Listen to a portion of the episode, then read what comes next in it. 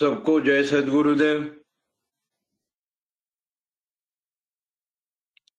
प्रथम बंदो गुरु चरण जिन अगम गम्य लखाइया। गुरु ज्ञान दीप प्रकाश करी। पट खोली दरस दिखाइया। जही कारण सीधा पचे सो गुरु कृपा से पाइया। अकह मूरत अमिय सूरत, ताही देखी समाइया। Sadaguru Dina Dayala. Jahi Por Kiripa Kinha. Atori Moha Brahma Jala. আমার পদা পলমে দিনা মায়া মোহ বিডম্বনা कुटिल कुचाल कुरु। निशिदिन मन संसार में याद न प्रभु कारु। काल स्वभाव मिटाई कर। दीजय शिष्य स्वभाव। मन बच काया कर्मना। गुरु सन नाही दुरा। हे प्रभु महिमा आपकी। अगमाय अनंत अपार। नेति नेति अज श्रुति कहे। जनयधीन किमि सदगुरु ज्ञान स्वरूप सोत महान दया देव सदा फल गुरु बिना तत्व ज्ञान नहीं पा व्यक्त, और अव्यक्त रूप से सदैव सर्वत्र विद्यमान सदगुरु सत्ता। नित्य प्रतिपल स्मरणीय वर्तमान आचार्य श्री स्वामी जी महाराज। सदगुरु पद के उत्तराधिकारी। संत प्रवर सुपूज्य श्री विज्ञान देव जी महाराज। परंपरा की कड़ी में प्रथम परंपरा सदगुरु हमारे आचार्य, प्रथमाचार्य श्री प्रथमा देव जी, श्री धर्मचंद्र देव जी महाराज, तथा इस विहंगम योग के विमल ज्ञान को विदेशों में प्रचार करने वाले हमारे अंतरराष्ट्रीय प्रचारक, श्रद्धे पूज्य श्री नामदेव जी महाराज एवं पूजनिया माता जी, सबके चरणों में कोटि कोटि प्रणाम। कोटि कोटि बंधन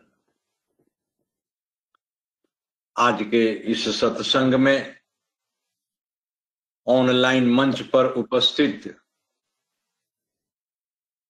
मैं अमेरिका के अपने सभी गुरु भाई बहनों को, स्वामी जी के जिज्ञासु भक्त शिष्य प्रेमियों को, मैं अपनी हृदय की गहराई से सबको सबका आज अभिनंदन करते हुए, सबको प्रणाम करते हुए, सबको जय सदगुरुदेव बोलते हुए, आज मैं पुनः आपके बीच उपस्थित हूँ और मुझे आप लोगों ने जो अवसर प्रदान किया, इसके लिए मैं सबके प्रति आभार व्यक्त करता हूँ।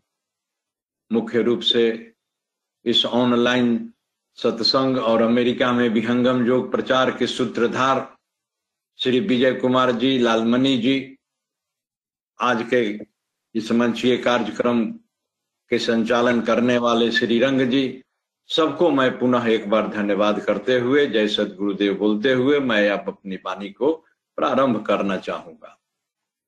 पिछली बार, शनिवार के सत्संग में हम लोगों ने योग की वैज्ञानिकता पर चर्चा किया था। और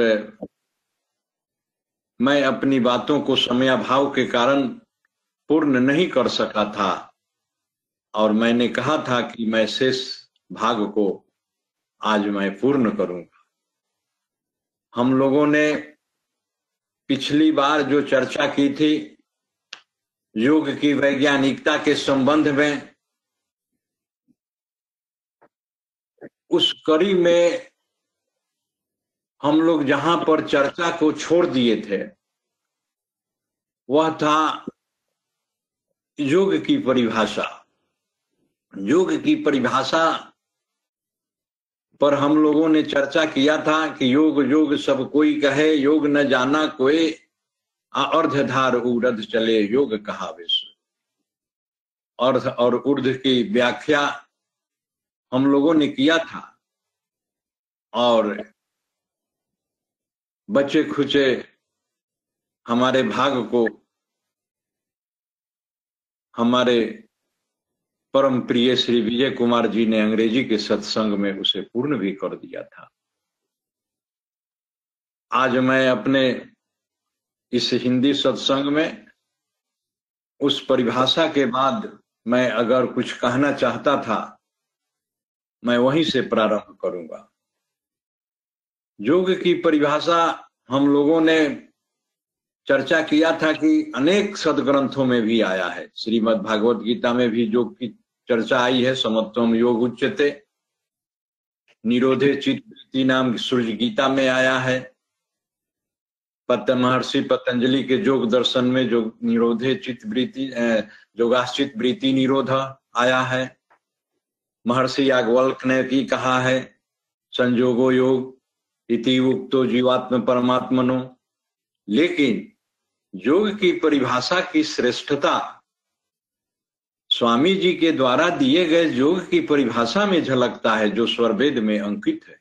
योग योग सब कोई कहे, योग न जाना कोई अर्धधार उपरथ चले, योग कहा विश्व देखिए इस सृष्टि में ईश्वर जो है, हम सबको मनुष्य का शरीर जो प्रदान किया है। तो इसी के कारण कई संतों ने कहा है कि मनुष्य जो है, इस सृष्टि का सबसे सर्वश्रेष्ठ राजकुमार है। जैसे राजा के यहाँ राजकुमार होते हैं और राजकुमार को सारी सुविधाएँ वह राजा प्रदान किए रहता है। उसके साम्राज्य में जितने भी सुख साधन है, सुख की सुविधाएँ हैं, सुख की जितने भी साधन है, वह राजकुमार को सब प्रदान किए रहता है वह राजा। तो उसी तरह से हमारे संतों ने कहा, मनुष्य के शरीर के संबंध में कि मनुष्य जो है, चौरासी लाख योनियों में नहीं आता है, इसका एक पृथक शरीर है। और इसीलिए मनुष्य को कहा कि इस सृष्टि का सर्वश्रेष्ठ राजकुमार है। राजकुमार क्यों कहा? इसलिए कहा कि ईश्वर ने इसको सारी सुविधाएँ प्रदान कर रखा है। ईश्वर ने मनुष्य को एक विशेष शरीर प्रदान करके इस शरीर में सारी सुविधाओं को प्रदान किया है, उपलब्ध करा दिया, ताकि मनुष्य यदि चाहे तो इन सुख सुविधाओं को भोगते हुए, उपभोग करते हुए इनका उपयोग कर सकता है।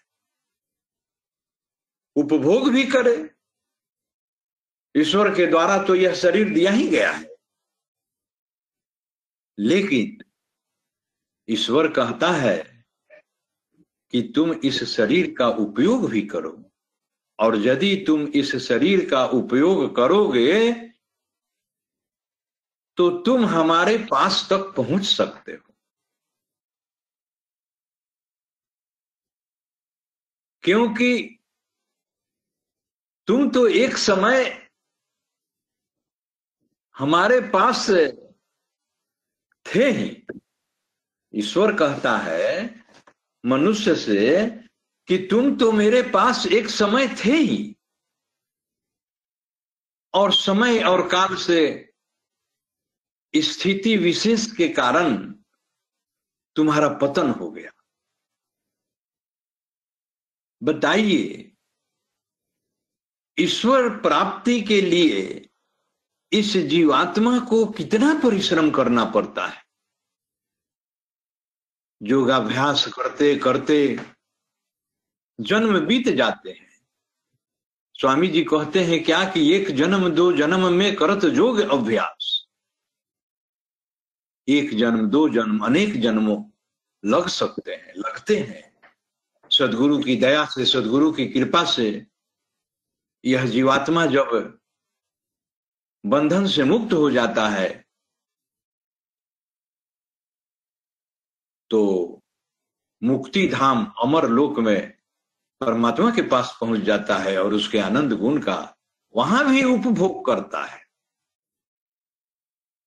मुक्ति धाम में भी अमर लोक में भी, परमात्मा के सानिध्य में, परमात्मा के आधार पर स्थित रह करके परमात्मा के आनंद गुण का उपभोग करता यहाँ संसार में प्रकृति के सुख सुविधाओं का उपभोग करता है और वहाँ परमात्मा के, यहाँ परमात्मा के आधार पर रह करके परमात्मा के आनंद गुण का उपभोग करता है। जीवात्मा का स्वभाव है सुख की इच्छा रखना। यह सुख की इच्छा सदा रखता है। और इतना घोर परिश्रम करने के बाद इसका पतन हो जाता है। एक व्यक्ति ने हमसे पूछा था कि मुक्ति काल में जब जीव रहता है और मुक्त हो ही जाता है परमात्मा के आधार पर रहता है तो क्या यह तुरंत इसका पतन हो जाता है? तब फ़ायदा क्या हुआ? जिसे लाभ क्या मिला? नहीं। जीवात्मा का जो पतन होता है, वह बहुत समय के बाद पतन होता है। और जितने दिनों तक मुक्ति धाम में यह निवास करता है परमात्मा के आधार पर, उसके आनंद गुण को भोगते हुए, हमारे ऋषि कहते हैं, हमारे संत कहते हैं कि उस काल को परांत काल कहते हैं। परांत काल। यानी वह प्रांत काल की समय राशि इतनी अधिक होती है कि आप सुनकर हम लोग कल्पना नहीं कर सकते हैं, वह कल्पनातीत है समय की राशि। हमारे आध्यात्मिक सदग्रंथों में, उपनिषदों में इसकी चर्चा आई है प्रांत काल की। और कहा जाता है कि वह प्रांत काल जो है three one one point zero four trillion years है। Trillion years three one one point zero four में आप ten raise to the power twelve से जब मल्टीप्लाई करेंगे, तब तो जो राशि समय की आएगी, जो अंक आएगा, वो उतना बड़ा समय की राशि है। और संत आगे कहते हैं कि प्रांत काल में जितना दिन तक यह जीवात्मा परमात्मा के सानिध्य में रहता है, उतना काल में छत्तीस हज़ार बार सृष्टि बन जाती है और छत्तीस हज़ार बार प्रलय हो जाता है। ऐसी चर्चा आई है। और एक सृष्टि का काल जो होता है 432 करोड़ वर्षों का होता है। 432 करोड़ वर्षों का सृष्टि काल और उतना ही 432 करोड़ वर्षों का प्रलय काल होता है। तो कहते हैं क्या कि एक हज़ार बार सृष्टि, आप इससे कल्पना करिए कि 432 करोड़ वर्ष का तो एक सृष्टि का काल हुआ और प्रलय का काल 432 करोड़ वर्ष उतना ही हुआ तो कहते हैं क्या कि उतना देर में एक हज़ार बार सृष्टि बन जाती है और एक हज़ार बार सृष्टि बिगड़ जाती है। उतना दिन तक का प्रांत काल होता है और ऋषियों ने इसकी गणना करके निकाला। आप भी इसको गणना करके निकाल सकते हैं। ये तो थोड़ा सा विषय की हम चर्चा करने लगे तो हमारे दिमाग में यह बात आई। तो मैंने आप लोगों के समक्ष रख दिया विषय। तो यह नहीं था, लेकिन थोड़ा सा विषयांतर अवश्य हुआ, जिसके लिए मैं आपसे खेद प्रकट करना चाहूँगा। हम लोग योग के संबंध में जो चर्चा कर रहे थे, और अंत में जाकर के हम लोग एक बात कही थी। एक बात मैंने आप लोगों से क्या कहा था कि इस संसार में, इस संसार में हर वस्तु इस संसार में हर वस्तु का कोई ना कोई स्वभाव होता है। हर वस्तु का कोई ना कोई स्वभाव होता है। और स्वभाव के अनुसार ही उसका व्यवहार होता है। स्वभाव के अनुसार ही उसका व्यवहार होता है। और स्वभाव कैसे बनता है? स्वभाव उसके अंदर गुणों से बनता है। उस वस्तु के कुछ गुण होते हैं और उसी गुण के अनुकूल उसका स्वभाव होता है और स्वभाव के अनुकूल उसका व्यवहार होता है। तो स्वभाव जो है, इसको हम क्या कह सकते हैं? एक पंक्ति में, स्वभाव के बारे में हम कह सकते हैं कि स्वभाव आंतरिक विशेषता है। स्वभाव एक आंतरिक विशेषता है और वही स्वभाव जब बाहर में परिलक्षित होने लगे तो उसी को व्यवहार कहते हैं। क्योंकि वह स्वभाव के अनुसार अनुसार उसका कार्य प्रणाली बन गया, वह व्यवहार में आ गया। तो इसी स्वभाव और व्यवहार के कारण हमारे शरीर संघात में जो अवस्थित आत्मा है, जो आत्मा स्थित है तो आत्मा के साथ मन है, इंद्रियाँ है, बुद्धि है, अंतकरण है, संपूर्ण शरीर संघात है। तो इन सबों के अलग अलग व्यवहार है। आत्मा का व्यवहार अलग है। शरीर में रह करके आत्मा का व्यवहार अलग है। मन का व्यवहार अलग है, बुद्धि का व्यवहार अलग है, ये कैसे है?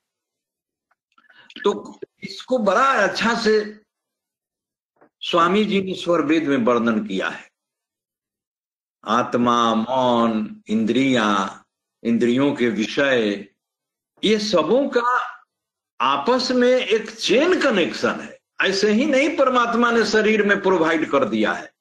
सबों के बीच में, एक दूसरे के बीच में एक चेन कनेक्शन है।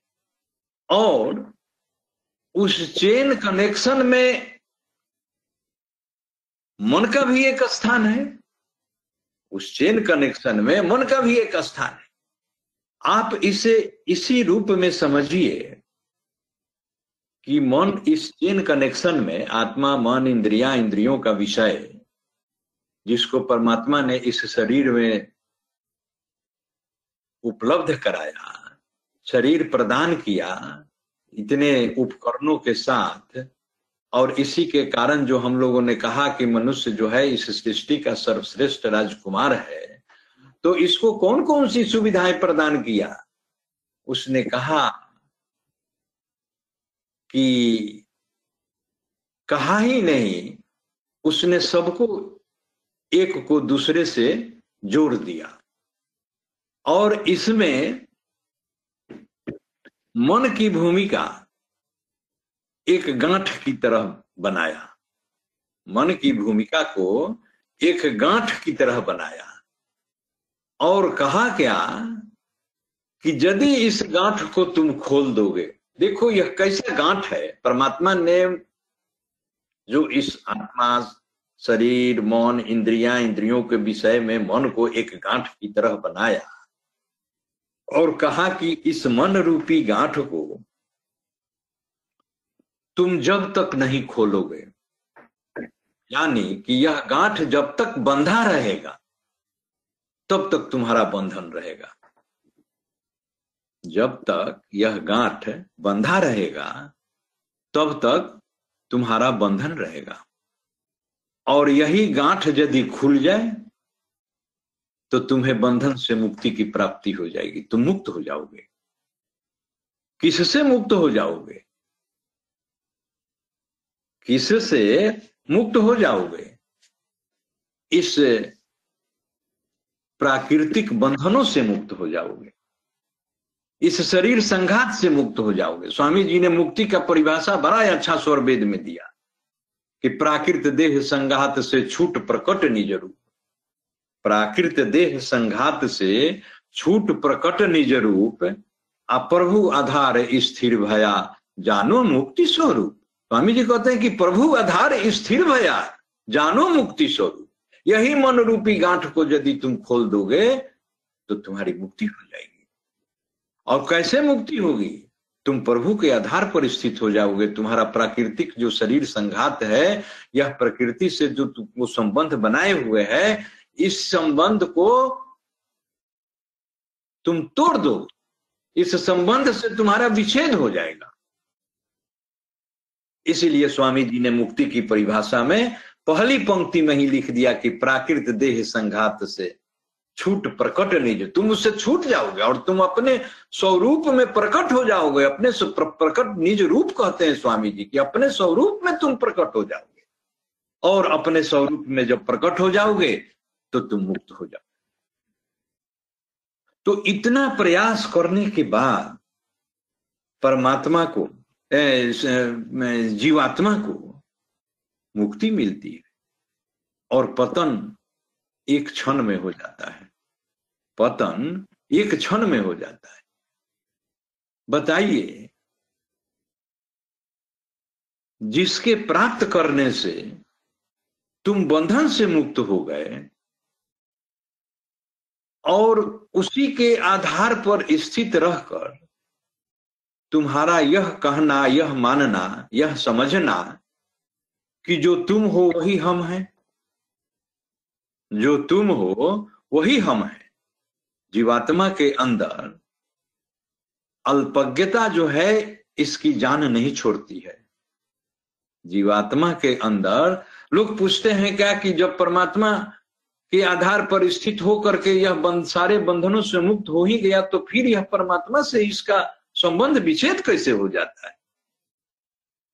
देखिए, इस जीवात्मा के साथ अल्पज्ञता नाम का जो एक गुण है अभी हम लोग गुण की चर्चा कर रहे थे कि अल्पज्ञता जो है, इसका साथ कभी नहीं छोड़ती है। और इसी अल्पज्ञता के कारण यह जीवात्मा समझ लेती है कि जो तुम हो वही हम हैं, यानी मैं ही ब्रह्म हूँ, तुम ब्रह्म हो, इस बात का विस्मरण हो जाता है। और अपनी शुद्धावस्था में, देखिए, मुक्ति अवस्था को स्वामी जी कहते हैं कि वह आत्मा की शुद्धावस्था है, और उस शुद्धावस्था में इसका पतन हो जाता है। स्वामी जी स्वरवेद में इसकी चर्चा करते हैं कि शुद्ध आत्म के पतन में, पतन किसका होता है? पतन मुक्त आत्मा का होता है। बौद्ध आत्मा का पतन नहीं होता है। बौद्ध आत्मा को तो मुक्ति प्राप्त होती है। बौद्ध आत्मा तो मुक्त होता है। लेकिन जो मुक्त आत्मा है, उसी का पतन होता है। शुद्धावस्था में होता क्योंकि शुद्धावस्था में ही तो ये मुक्ति की स्थिति को प्राप्त किए रहता है। इसीलिए स्वामी जी कहते हैं कि शुद्ध आत्म के पतन में, यानी कि आत्मा की शुद्धा अवस्था में ही पतन होता है। इसका पतन का मूल कारण क्या स्वामी जी बताते हैं? कहते हैं कि मूल कारण सुख चाह शुद्ध आत्म के पतन में मूल कारण सुख चाह। अन्य और कुछ है नहीं। देखिए, दूसरी पंक्ति है। आप पढ़ेंगे इसको स्वरवेद में। स्वरवेद में स्वामी जी ने जो प्रवृत्ति सेक्शन है, पतन के बाद, उसमें बहुत दोहे हैं। मुझे तो एक दोहा याद है, इसलिए मैं आपके समक्ष इसको प्रस्तुत कर रहा हूँ। तो उस दोहे में स्वामी जी लिखते हैं क्या कि पतन का मूल कारण इसका क्या है? स्वामी जी कहते हैं कि इसके पतन का मूल कारण सुख की चाह है। सुख की चाह। देखिए पर जीवात्मा का एक परिभाषा स्वामी जी ने संत और संतों ने कहीं कहीं एक यह भी पढ़ने पर मिलता है कि जीवात्मा कौन है? तो जीवात्मा वह है जो सदा सुख चाहता है। सदा सुख चाहता है। देखिए ना, प्रकृति के आधार पर जब रहता है तो प्रकृति के सुखों को भोगता है और परमात्मा के आधार पर रहता है तो परमात्मा के सुख और आनंद को भोगता है। इसको सदा सुख चाहिए। और यह भी बात सत्य है कि प्रकृति में यह सुख कैसे भोगता है?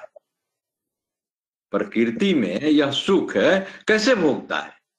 प्रकृति में यह सुख प्रकृति के आधार पर, प्रकृति के अधीन रह करके भोगता है। प्रकृति में यह जीवात्मा प्रकृति के अधीन रहकर प्रकृति के आधार पर प्रकृति के सुख को भोगता है। और परमात्मा के यहाँ क्या करता है? अमरलोक में क्या करता है? मुक्त हो जाने के बाद क्या होता है? वहाँ परमात्मा के आधार पर, परमात्मा के आधार पर स्थित रह करके परमात्मा के आनंद गुण को भोगता है। देखिए, दोनों जगह आधार है। एक जगह प्रकृति का आधार है और एक जगह परमात्मा का आधार है। जीवात्मा को सदा आधार चाहिए। यह बिना आधार के नहीं रह सकता है। और इसकी स्थिति क्या है? दो ही स्थितियाँ हैं। एक तो मुक्त स्थिति है, एक बंधन की स्थिति है। यह एक ही समय में दोनों स्थिति में नहीं रह सकती है। और इसी को स्वामी जी ने कहा, स्वरवेद के भाष्य में प्रथमा देव जी लिखते हैं क्या कि आत्मा की औपाधिक स्थिति है। आत्मा की औपाधिक स्थिति है।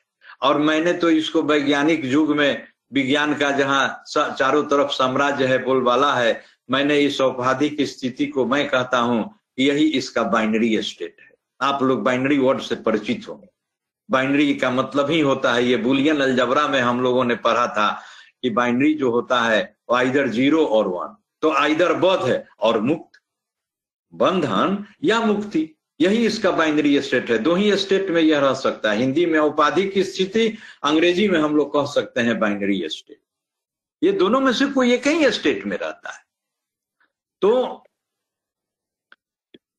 देखिए हम लोग पतन की चर्चा कर रहे थे फिर हम लोग आ जाएँगे वो, वो शरीर की संरचना पर। पतन की चर्चा हम लोग कर रहे थे कि शुद्ध आत्म के पतन में मूल कारण सुख चाह अन्य और कुछ है नहीं यह अल्पज्ञ प्रवाह। क्योंकि स्वामी जी कहते हैं, यह अल्पज्ञ प्रवाह है। यह अल्पज्ञता के कारण ऐसा होता है कि प्रांत काल बीत जाने के बाद, यह उतने समयों के बाद फिर इसकी स्थिति मुक्ति से बंधन की हो जाती है। फिर यह बंधन में आ जाता है। कैसे इसका पतन होता है, इसकी चर्चा बहुत विस्तृत है, स्वामी जी ने स्वरवेद में लिखा है। आप इसको पढ़ेंगे। तो अब देखिए कि शुद्ध आत्मा के पतन में जब मूल कारण सुख की इच्छा है और पतन का दूसरा कारण कोई है भी नहीं, स्वामी जी कहते हैं तो अब हम लोग चर्चा करें कि परमानंद, हम लोग विवेचन करें, चिंतन करें कि परमानंद के प्राप्त होते हुए भी, जैसे कोई कोई आदमी पूछता है कि कैसे अल्पज्ञ है? हमने जो अभी कहा ना कि अल्पज्ञता के कारण ऐसा होता है, पतन हो जाता है। तो बहुत से व्यक्ति पूछते हैं, क्या कि इसको अल्पज्ञता, क्या इस अल्पज्ञता क्यों हो जाती है? क्या है अल्पज्ञता? तो मैं आपको अल्पज्ञता को समझाने के लिए कह रहा हूँ कि परमात्मा के परमानंद गुण को प्राप्त होते हुए भी परमात्मा के आनंद गुण को प्राप्त होते हुए भी यानी इसको पर, मुक्ति काल में तो परमात्मा का आनंद गुण प्राप्त हो रहता है। यह परमानंद के गोते में यह परमानंद के सागर में गोते खाते रहता है गोते करते रहता है। तो उतना परमानंद प्राप्त होते हुए भी दूसरे सुख की इच्छा करना अब इससे बड़ा और क्या प्रमाण है अल्पज्ञता का?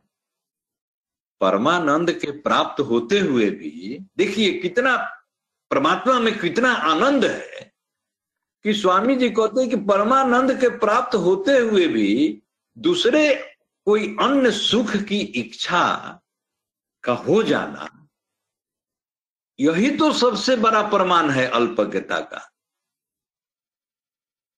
यही तो सबसे बड़ा प्रमाण है अल्पज्ञता का। तो इसी अल्पज्ञता के कारण इसका पतन होता है और पतन होने के बाद यह मनुष्य का शरीर सौभाग्य से मिलता है। बड़े भाग्य मानुस्तन पावा सुर दुर्लभ सदग्रंथन गाया। ये स्वामी मानस में तुलसीदास जी कहते हैं कि मनुष्य का शरीर प्राप्त होता है तो फिर भी देखिए, परमात्मा जो है इस शरीर में सारे विकल्पों को उपलब्ध कराया। शरीर दिया, जीवात्मा दिया, मन दिया, इंद्रियाँ दिया, इंद्रियों के विषय दिया और कहता है क्या कि मन रूपी गांठ को इस चेन कनेक्शन में, इस मन रूपी गांठ को यदि तुम खोल दोगे तो तुम मुक्त हो जाओगे। जब तक जब तक तुम नहीं खोलोगे, जब तक यह गांठ तुम्हारा बंधा रहेगा, तब तक समझो कि तुम बंधे रहोगे। यही मन की भूमिका है। तो हम लोग चर्चा किए थे, कैसे मन की भूमिका है कि हम लोग स्वभाव की चर्चा कर रहे थे। कि यह स्वभाव जो है, गुण के कारण होता है। और हम लोग उस दिन भी, पिछला बार भी हम लोग चर्चा किए थे कि मन का जो स्वभाव है, वह अर्धगामी है। मन का जो स्वभाव है, वह अर्धगामी है। और इस अर्धगामी स्वभाव के कारण मन प्राकृतिक विषयों की तरफ़ बहिर्मुख रहता है। मन का जो मुख है, वह संसार के प्राकृतिक विषयों की तरफ़ उन्मुख रहता है। इसीलिए कहा गया कि मन का स्वभाव अर्धगामी है और अर्ध अर्धगामी का मतलब ही है, अर्ध का मतलब ही है कि संसार की तरफ़ towards the outward world towards the outward materialistic world यह भौतिक दुनिया है, इसमें भौतिकता है, भौतिकता के चमक दमक में सभी व्यक्ति खोए रहते हैं, यह जीवात्मा जो है भौतिकता के चमक दमक में अपने स्वरूप को ही भूली रहती है। ये जानती ही नहीं है कि हम कौन है। तो उसी को स्वामी जी कहते हैं क्या? कि स्वरवेद में इसका बड़ा अच्छा स्वामी जी ने दोहा दिया है कि आत्मजोग मन से रहे। आत्मजोग मन से रहे, मन इंद्रिन कर साथ, आ इंद्र जोग जब अर्थ से विषय ज्ञान जीवनाथ। ये जो चेन कनेक्शन है ना, इसको स्वामी जी ने स्वरवेद के दोहे में इस तरह से व्याख्यायित किया है। इस तरह से मैंने अंकित किया है स्वरवेद में। आप पढ़ेंगे इसको। आत्मजोग मन से रहे, मन इंद्रिन कर साथ। आत्मा का जोग मन से, मन इंद्रिन कर साथ, मन का संबंध इंद्रियों से। इंद्री जोग जब अर्थ से, इंद्रियों का संबंध जब उनके विषयों से तो विषय ज्ञान जीवनाथ वो विषय कहाँ है? वो विषय बाह्य संसार में है, बाहरी भौतिक दुनिया में है। तो इस तरह से हमारी आत्मा का संबंध बाहरी दुनिया से हो जाता है। बाहर में जो भौतिक संसार है, जो हमारे आपके चारों तरफ़ भौतिकता है। भौतिक संसार का साम्राज्य है। इसी भौतिक संसार से हमारी जीवात्मा जो है जुड़ी रहती है। आत्मा मन के साथ, मन इंद्रियों के साथ, इंद्रियाँ विषयों के साथ, और इस तरह से जब एक दूसरे से जुड़ते चले गए तो पहला वाला जो है फ़र्स्ट एंड जो है, सो लास्ट एंड से जुड़ गया। और बीच में मन जो है, सो एक गांठ की तरह स्थित है। और स्वामी जी कहते हैं, संत कहता है, अध्यात्म का सिद्धांत कहता है कि इस मन रूपी गांठ को यदि तुम जब तक तुम नहीं खोलोगे, तब तक तुम बंधन में रहोगे और यही मन का गांठ यदि खुल जाए तो तुम्हारी मुक्ति की स्थिति हो जाएगी। और इसीलिए हम लोगों ने कहा कि बंधन और मुक्ति, यही आत्मा की दो स्थिति है औपाधिक की स्थिति है, बाइनरी स्टेट है, या तो यह बंधन में रहेगी और या तो मुक्ति में रहेगी। आइधर ज़ीरो और वन। आइधर बंधन और मुक्ति। दोनों में से कोई एक ही में उसको रहना है। तो बंधन में जब रहती है तो मुक्ति के लिए प्रयास करती है। बंधन में जब तक रहती है, तब तक मुक्ति के लिए प्रयास करती है।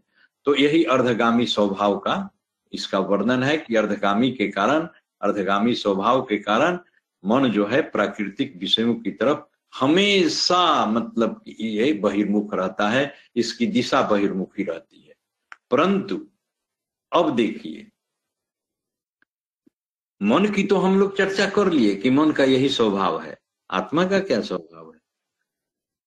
आत्मा का क्या स्वभाव है? तो आत्मा का स्वभाव है ऊर्धगामी उल्टा जस्ट अपोजिट आत्मा का स्वभाव है ऊर्धगामी हम लोग स्वभाव पर अभी विषय पर चर्चा कर रहे हैं कि मन का स्वभाव की तो हम लोग चर्चा कर लिया अब आत्मा की स्वभाव के बारे में हम आपको बता रहे हैं कि आत्मा का स्वभाव ऊर्धगामी है। और ऊर्धगामी होने के कारण ये आत्मा की ऊर्जा जो है, जिसे हम लोग आत्मिक चेतना कहते हैं, जिस जिस, जिसको हम लोग सुरति कहते हैं, जिसकी चर्चा हम लोग पिछला सत्संग में किए थे तो आत्मा के ऊर्धगामी स्वभाव के कारण आत्मा की जो अंदर, जो आत्मिक ऊर्जा है, जो आत्मिक चेतना है, जो सुरति है वह सदा आत्मा की ओर अंतर्मुख रहना चाहती है। चाहती है। सदा अंतर्मुख रहना चाहती है। भाई, इसके पास जब ऊर्धगामी स्वभाव है तो स्वभाव के अनुकूल व्यवहार करना चाहेगी ना? कोई भी वस्तु। हम लोग शुरू में ही कहते हैं कि स्वभाव के अनुकूल ही व्यवहार होता है। और स्वभाव गुण के कारण होता है। तो आत्मा का गुण क्या है? आत्मा चेतन है। आत्मा के अंदर इच्छा, ज्ञान, प्रयत्न है। स्वभाव इसका ऊर्धगामी है। तो ऊर्धगामी के कारण इसका व्यवहार क्या होता है? इसका व्यवहार है कि यह आत्मा की तरफ़ ही, यानी अपने तरफ़ ही, देखिए, आत्मा का, आत्मा की ऊर्जा आत्मा की तरफ़, यानी अपने तरफ़ अंतर्मुख रहना चाहती है। अंतर्मुख क्यों है? कि आत्मा तो शरीर के अंदर में है, इसीलिए हमने अंतर्मुख शब्द किया। और संसार का विषय कहाँ है? बाहर में है। इसीलिए बहिर्मुख शब्द का प्रयोग हमने किया। और आत्मा शरीर के भीतर में है उसकी शक्ति शरीर के भीतर में कार्य कर रही है उसी शक्ति से सारा शरीर संघात प्रका, प्रकाशित है सारा देह संघात का प्रकाशक है जीव। कर्ता भोक्ता देह में जन्म मरण गति जीव। उसी शरीर के उसी शरीर ये शरीर के अंदर आत्मा की शक्ति प्रकाश कर रही है सारे शरीर संघात को प्रकाशित कर रही है। तो आत्मा की शक्ति जो है, कहता है क्या? अध्यात्म की आत्मा का ऊर्धगामी स्वभाव होने के कारण वह आत्मा की शक्ति आत्मा की तरफ़ ही अंतर्मुख रहना चाहती है। लेकिन, देखिए यहाँ पर अब एक आत्मा के साथ बंधन हो गया। चाहती तो ज़रूर है, लेकिन इंडिपेंडेंट तो नहीं है। ऐसा यदि रहता भाई, यदि कोई इंडिपेंडेंट रहे, स्वतंत्र रहे, तब न वह अपने स्वभाव के अनुसार व्यवहार करेगा। लेकिन वह तो स्वतंत्र नहीं है, वह तो मन के साथ है, उसका संबंध मन के साथ बना हुआ है। तो और मन जो है, उस पर हावी है, मन जो है, उस पर हावी है, और मन के अनुकूल ही आत्मा का कार्य हो रहा है। तो अब बताइए कि आत्मा के साथ जब मन का संबंध हो गया तो इसका एक कारण बन जाता है। कारण क्या है कि इसका स्वभाव भी, देखिए, इसके स्वभाव में भी मन के साथ संबंध होने के कारण परिवर्तन हो जाता है। इसका स्वभाव भी मन की तरह अर्धगामी हो जाता है। ऊर्धगामी है, इसका ओरिजिनल स्वभाव ऊर्धगामी है। जिसके कारण आत्मा की शक्ति, आत्मा की तरफ़ अंतर्मुख रहना चाहती है। लेकिन इसका संगत तो मन के साथ है। इसका संबंध तो मन के साथ है। तो यह मन के अर्धगामी स्वभाव के कारण इसका भी स्वभाव अर्धगामी बन जाता है। इसका भी स्वभाव हो जाती है। इसकी भी शक्ति जो है, संसार की तरफ़ मन के साथ प्रवाहित होने लगती है। मन सुरतिले उरत है, बाहर दृश्य प्रसाद। जीव भूला निज रूप को भटकी रहे संसार, इसकी चर्चा हम लोगों ने पहले शनिवार को किया था। स्वर्वेद में भी यह दोहा है। मन सुरतिले उरत है, इस पर बहुत बृहद चर्चा हुई थी। तो आत्मा का स्वभाव ऊर्धगामी होने के कारण आत्मिक चेतना अंतर्मुख होने के लिए सदा अवसर की तलाश में रहती है। सदा अवसर की तलाश में रहती है। लेकिन, और और देखिए, सदा अवसर की तलाश में रहती है तो यह कोई निष्फल नहीं जाता है। जब हम योगाभ्यास करते हैं तो योगाभ्यास के माध्यम से इसको अनुकूल परिस्थिति मिल जाती है। भाई, इसकी अवस्था में परिवर्तन तो तभी ना होगा जब हम कुछ करेंगे। जब हम कुछ करेंगे, अवस्था में परिवर्तन होने के लिए तो कुछ प्रयास करना पड़ेगा। और वही प्रयास जो है जिसको हम लोग योगाभ्यास करते हैं। योगाभ्यास के कारण ही यह आत्मा जो है, अवसर की तलाश में रहने से इसको वह एक अवसर प्राप्त होता है। योगाभ्यास जब हम करते हैं तो इसको एक अवसर हम प्रदान करते हैं। अवसर प्रदान करते हैं सबसे पहले मन को स्थिर करते हैं। तो उसमें होता क्या है? मन को जब हम स्थिर करते हैं तो होता क्या है? अभी हम लोगों ने कहा ना कि यह बराबर अवसर की तलाश में रहती है। क्यों अवसर की तलाश में? क्योंकि इसका अपना ओरिजिनल जो प्रभाव, जो ओरिजिनल जो स्वभाव है, इसका जो ओरिजिनल नेचर है, वो ऊर्धगामी का है। और यह अवसर की तलाश में रहती है हम इसको अवसर प्रदान करते हैं योगाभ्यास से। इसको हम योगाभ्यास जब हम करते हैं, तब इसको योगाभ्यास के माध्यम से अनुकूल परिस्थिति मिलने लगती है। और जैसे ही अनुकूल परिस्थिति मिलती है, वह उसी दिशा में उन्मुख होने लगती है। उसी दिशा में उन्मुख होने लगती है। मन स्थिर हुआ, सुरति भी स्थिर हो गई। क्योंकि आत्मा की शक्ति सुरति को तो मन लेकर चल रहा है। हम लोगों ने चर्चा किया था कि मन के स्थिर होने से सुरति स्थिर हो जाती है। आज जब सुरति स्थिर हो जाती है तो क्या यह स्थिर रहेगी? यह स्थिर नहीं रहेगी अपने स्वभाव के अनुसार इसका व्यवहार होना प्रारंभ हो जाएगा। यह उस दिशा में, आत्मा की तरफ़ की दिशा में उन्मुख होने लगेगी। यही योग के अंदर वैज्ञानिकता है। यही इसकी वैज्ञानिकता है योग की कि मन के स्थिर होने से आत्मा की शक्ति भी स्थिर होने लगती है और स्थिर होने से ये आत्मा अपने ऊर्धगामी स्वभाव के कारण जो बराबर अवसर की तलाश में रहती है, इसको एक अनुकूल परिस्थिति प्राप्त हो जाती है। और उस अनुकूल परिस्थिति में जब यह स्थिर हो गई तो अब यह इसकी दिशा जो है विपरीत हो जाएगी। आत्मा की शक्ति आत्मा की ओर हो जाएगी। आत्मा की शक्ति आत्मा की ओर हो जाएगी। तो यह कैसे संभव हुआ? मन की इस चंचल, मन तो चंचल है। मन का स्टिल्ड बिहेवियर है, कहते हैं अंग्रेज़ी में कि स्टिल्ड मैं ये स्टिल्ड बिहेवियर नहीं, टर्बुलेंस है इसका। टर्बुलेंस जब इसको हम चंचलता को समाप्त करते हैं, चंचलता जब खत्म होती है, समाप्त होती है, तब यह स्थिरता को प्राप्त करती है, तब इसका बिहेवियर स्टिल्ड हो जाता है। टर्बुलेंस से स्टिल्ड हो गया। चंचलता जो है, स्थिरता में बदल गई। लेकिन कैसे बदली? हमारे प्रयास बदली। हमारे, आपके प्रयास से परी हमने योगाभ्यास किया। हमने योगाभ्यास करके मन को स्थिर किया। अब देखिए ना भौतिक विज्ञान में हम लोग ए, क्या पढ़ते हैं? न्यू, न्यूटन क्या कहता है? न्यूटन इस भौतिक विज्ञान के बारे में क्या सिद्धांत दिया? Law of first law of motion Newton first law of motion वो क्या कहता है? कि any object remains as it is कोई भी वस्तु उसी तरह से रहेगी अपनी प्रारंभिक अवस्था में। Any object remains as it is unless it is compelled by application of an external force जब तक आप इसको कोई बाह्य बल इस पर नहीं लगाएँगे, तब तक वह स्थिति में परिवर्तन हम लोग नहीं कर सकते हैं। न्यूटन भी यही कहता है। देखिए, भौतिक विज्ञान के सिद्धांत से कितना यहाँ पर मिलता जुलता है? या इसी सिद्धांत से न्यूटन का सिद्धांत मिलता जुलता है? कुछ भी आप कह सकते हैं।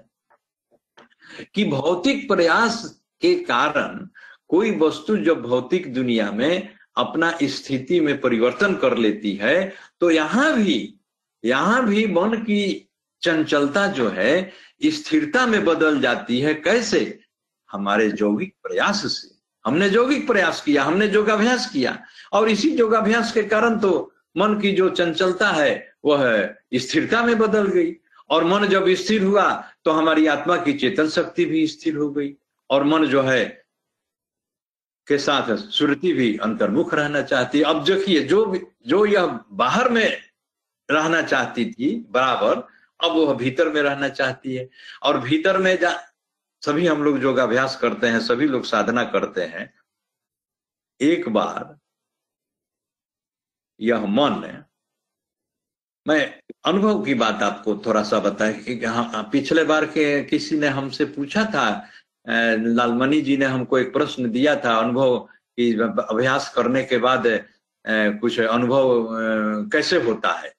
तो उसी पर हम बोल रहे हैं कि मन जब स्थिर हो गया और मन जब भीतर में प्रवेश कर गया, उसी के साथ आत्मा की चेतन शक्ति भी आपके भीतर में प्रवेश कर गई तो क्या भीतर में बाहर से कम सुंदर दृश्य है? भीतर में बाहर से कम सुंदर दृश्य है क्या? भीतर में बाहर की अपेक्षा ज़्यादा सुंदर दृश्य है। और ज़्यादा सुंदर दृश्य जब एक बार मन देख लेता है तो मन तो चूजी है। मन जो है, चूजी है। जैसे कोई भी बालक को 40 वाट के बल्ब में आप पढ़ने के लिए दीजिए और वह 40 वाट के बल्ब में सदा पढ़ते आया है, और उसके पास आप 60 वाट का बल्ब जला दीजिए तो वह कभी भी 40 वाट के बल्ब के पास नहीं जाएगा। वो बराबर चाहेगा कि 60 वाट की बल्ब में हम पढ़ें। उसी तरह से मन जो है, जब अंतर्मुख हो जाता है तो वह भीतर के सारे दृश्यों को जब देखता, मैं अब यहाँ पर खोलना नहीं चाहता हूँ, जो लोग साधन अभ्यास करते होंगे, अनुभव करते होंगे, सारे लोग समझते होंगे इस बात को कि मन जब एक बार भीतर में प्रवेश कर गया तो भीतर में जो दृश्य देखता है वो वो बाहर से सुंदर दृश्य देखता है। और सुंदर दृश्य देखता जब एक बार देख लेगा तो वह बार बार उसी दृश्य को देखना चाहेगा। और बार बार जब उसी दृश्य को देखना चाहेगा तो ये भीतर में जाना चाहेगा।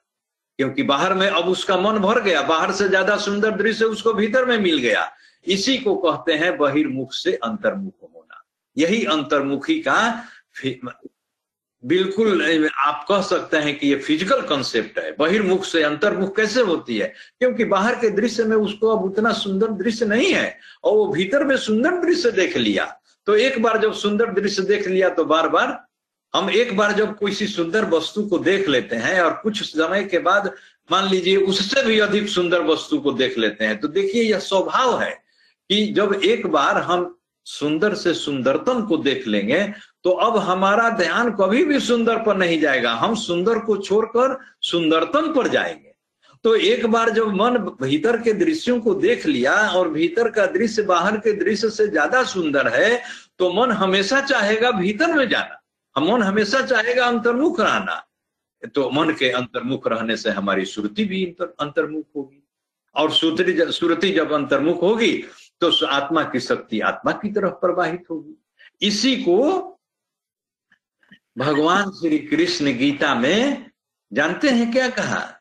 भगवान श्री कृष्ण ने गीता में कहा कि आत्मसंस्थम मन कृत्वा। शनई सनई उपरम एत बुद्ध्या धृति गृहितया आत्मसंस्थम मन कृत्वा। किंचित अपी न चिंतित भगवान श्री कृष्ण अर्जुन से कहते हैं कि हे अर्जुन धीरे धीरे तुम अभ्यास करो। यहाँ भी हम लोगों को यही सिखाया जाता है धीरे धीरे सनई सनई सनई सनई अभ्यास से।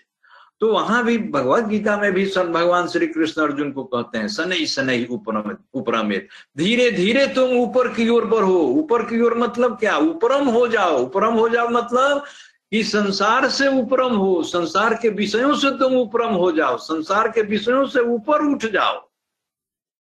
ऐसा भगवान श्री कृष्ण अर्जुन को कहते हैं योग की विद्या सिखाते हैं योग का ज्ञान देते हैं, सनई सनई उपरम बुद्धिया धीरीति कहते हैं कि बुद्धि पूर्वक धैर्य, बुद्धि का भी काम लो इसमें। अब इसके बाद हम आपको बुद्धि की भूमिका पर आएँगे। इस जो भगवान श्री कृष्ण अर्जुन को कहते हैं कि बुद्धिया धृति गृहितया कहते हैं धृति माने धैर्य से, बुद्धि से धैर्य को प्राप्त करो। विचलित मत हो जाओ। डेविएट मत करो। वहाँ पर बुद्धि से काम लो। बुद्धि से धैर्य पूर्वक स्थिरता को प्राप्त करते हुए आत्म संस्थम मन कृतवा आत्मा में मन को स्थापित करो। आत्मा में मन को स्थापित। देखिए, यहाँ पर भगवान श्री कृष्ण आत्मा को आत्मा में स्थापित करने की बात नहीं कह रहे हैं। कहते हैं कि आत्म संस्थम मन कृतवा। आत्मा में मन को स्थापित करने की बात कह रहे हैं। कैसे आत्मा में मन स्थापित होगा? मन कैसे स्थापित होगा? तो कहते हैं क्या ईसनई सनई ऊपर में बुद्धिया धृति गृहित तुम योगाभ्यास करो। और जिस तरह से हमने आपको कहा था कि न्यूटन्स का जो फ़र्स्ट लॉ ऑफ़ मोशन से जो हम आपको तुलना किए कि हमने प्रयास किया, हमने योगाभ्यास किया, हमने यौगिक प्रयास किया, तब मन की जो चंचलता थी, स्थिरता में बदल गई। देखिए, इसका स्टेटस चेंज हो गया यहाँ पर। न्यूटन भी यही कहते हैं कि स्टेटस यदि चेंज करना हो तो तुम एक्सटर्नल फोर्स अप्लाई करो, तब वह वस्तु रेस्ट से मोशन में आएगी। और यदि मोशन में है तो रेस्ट में आ जाएगी। तो यहाँ मन का स्थिति क्या है? मन की स्थिति तो चंचलता है टर्बुलेंस है। आप उसको स्टिल बिहेवियर, स्टिल नेचर प्रदान करिए, स्टिल हो जाए ताकि स्थिर हो जाए।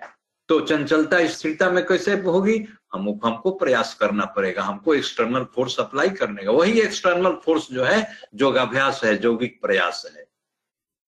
और ऐसा करने से बहिर्मुख से हम अंतर्मुख होंगे, और अंतर्मुख को जो हम आपको समझाने का प्रयास किए कि अंतर्मुख है क्या, कि एक बार जब आप किसी सुंदर वस्तु को देख लेंगे और मान लीजिए कुछ समय के बाद स्थिति परिवर्तन के कारण आप सुंदर से सुंदरतम वस्तु को देख लीजिएगा तो अब आप सुंदर के फेरे में नहीं रहिएगा, अब आप सुंदरतम वस्तु की ओर आपकी चेतना भागेगी। तो मन जो है भीतर में सुंदर दृश्यों को देख लेता है, भीतर में अनेक सुंदर दृश्य हैं। आप सभी आदमी जो साधन अभ्यास करते होंगे, सब लोग जानते हैं कि सुंदर दृश्य कौन कौन सा है। तो उन सुंदर दृश्यों को देखेंगे आप। और देखने से क्या होगा कि आप बराबर अंतर, क्योंकि वो दृश्य तो भीतर में है, वो दृश्य अंतर में है तो आपकी दिशा अंतर्मुखी हो जाएगी। आप चाहेंगे बराबर, उसको साधन जब है, जैसे करिएगा, जैसे आप गुरु उपदिष्ट भूमि पर जाइएगा तो आपका मन जो है सो भीतर में चला जाएगा।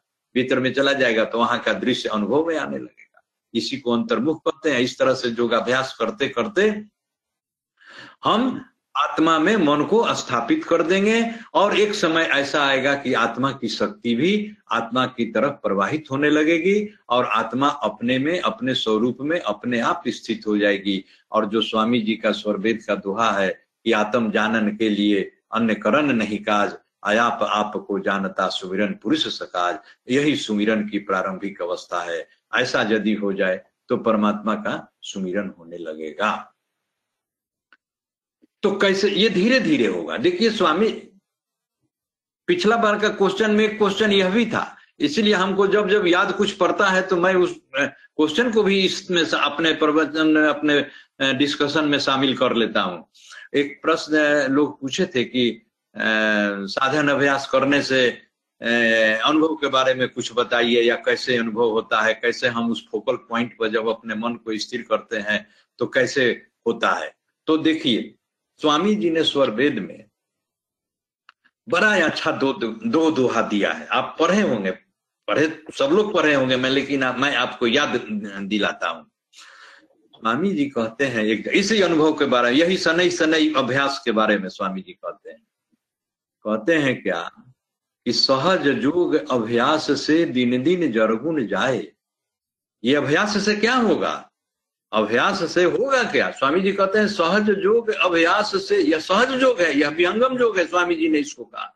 कहा कि सहज जोग अभ्यास से दिन दिन जरगुण जाए, अप्रकटे चेतन शुद्ध गुण आत्मिक बल निज पाए।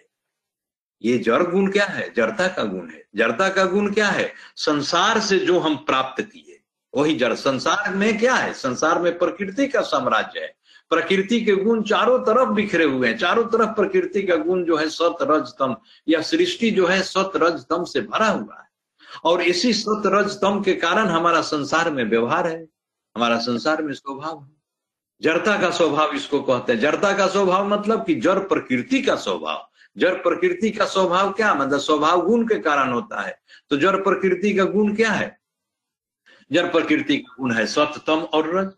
यही सत्यतम और रज के कारण प्रकृति का जो स्वभाव है, वो प्राकृतिक स्वभाव हमारा हो जाता है और हम प्रकृति में उसी तरह का व्यवहार करने लगते हैं।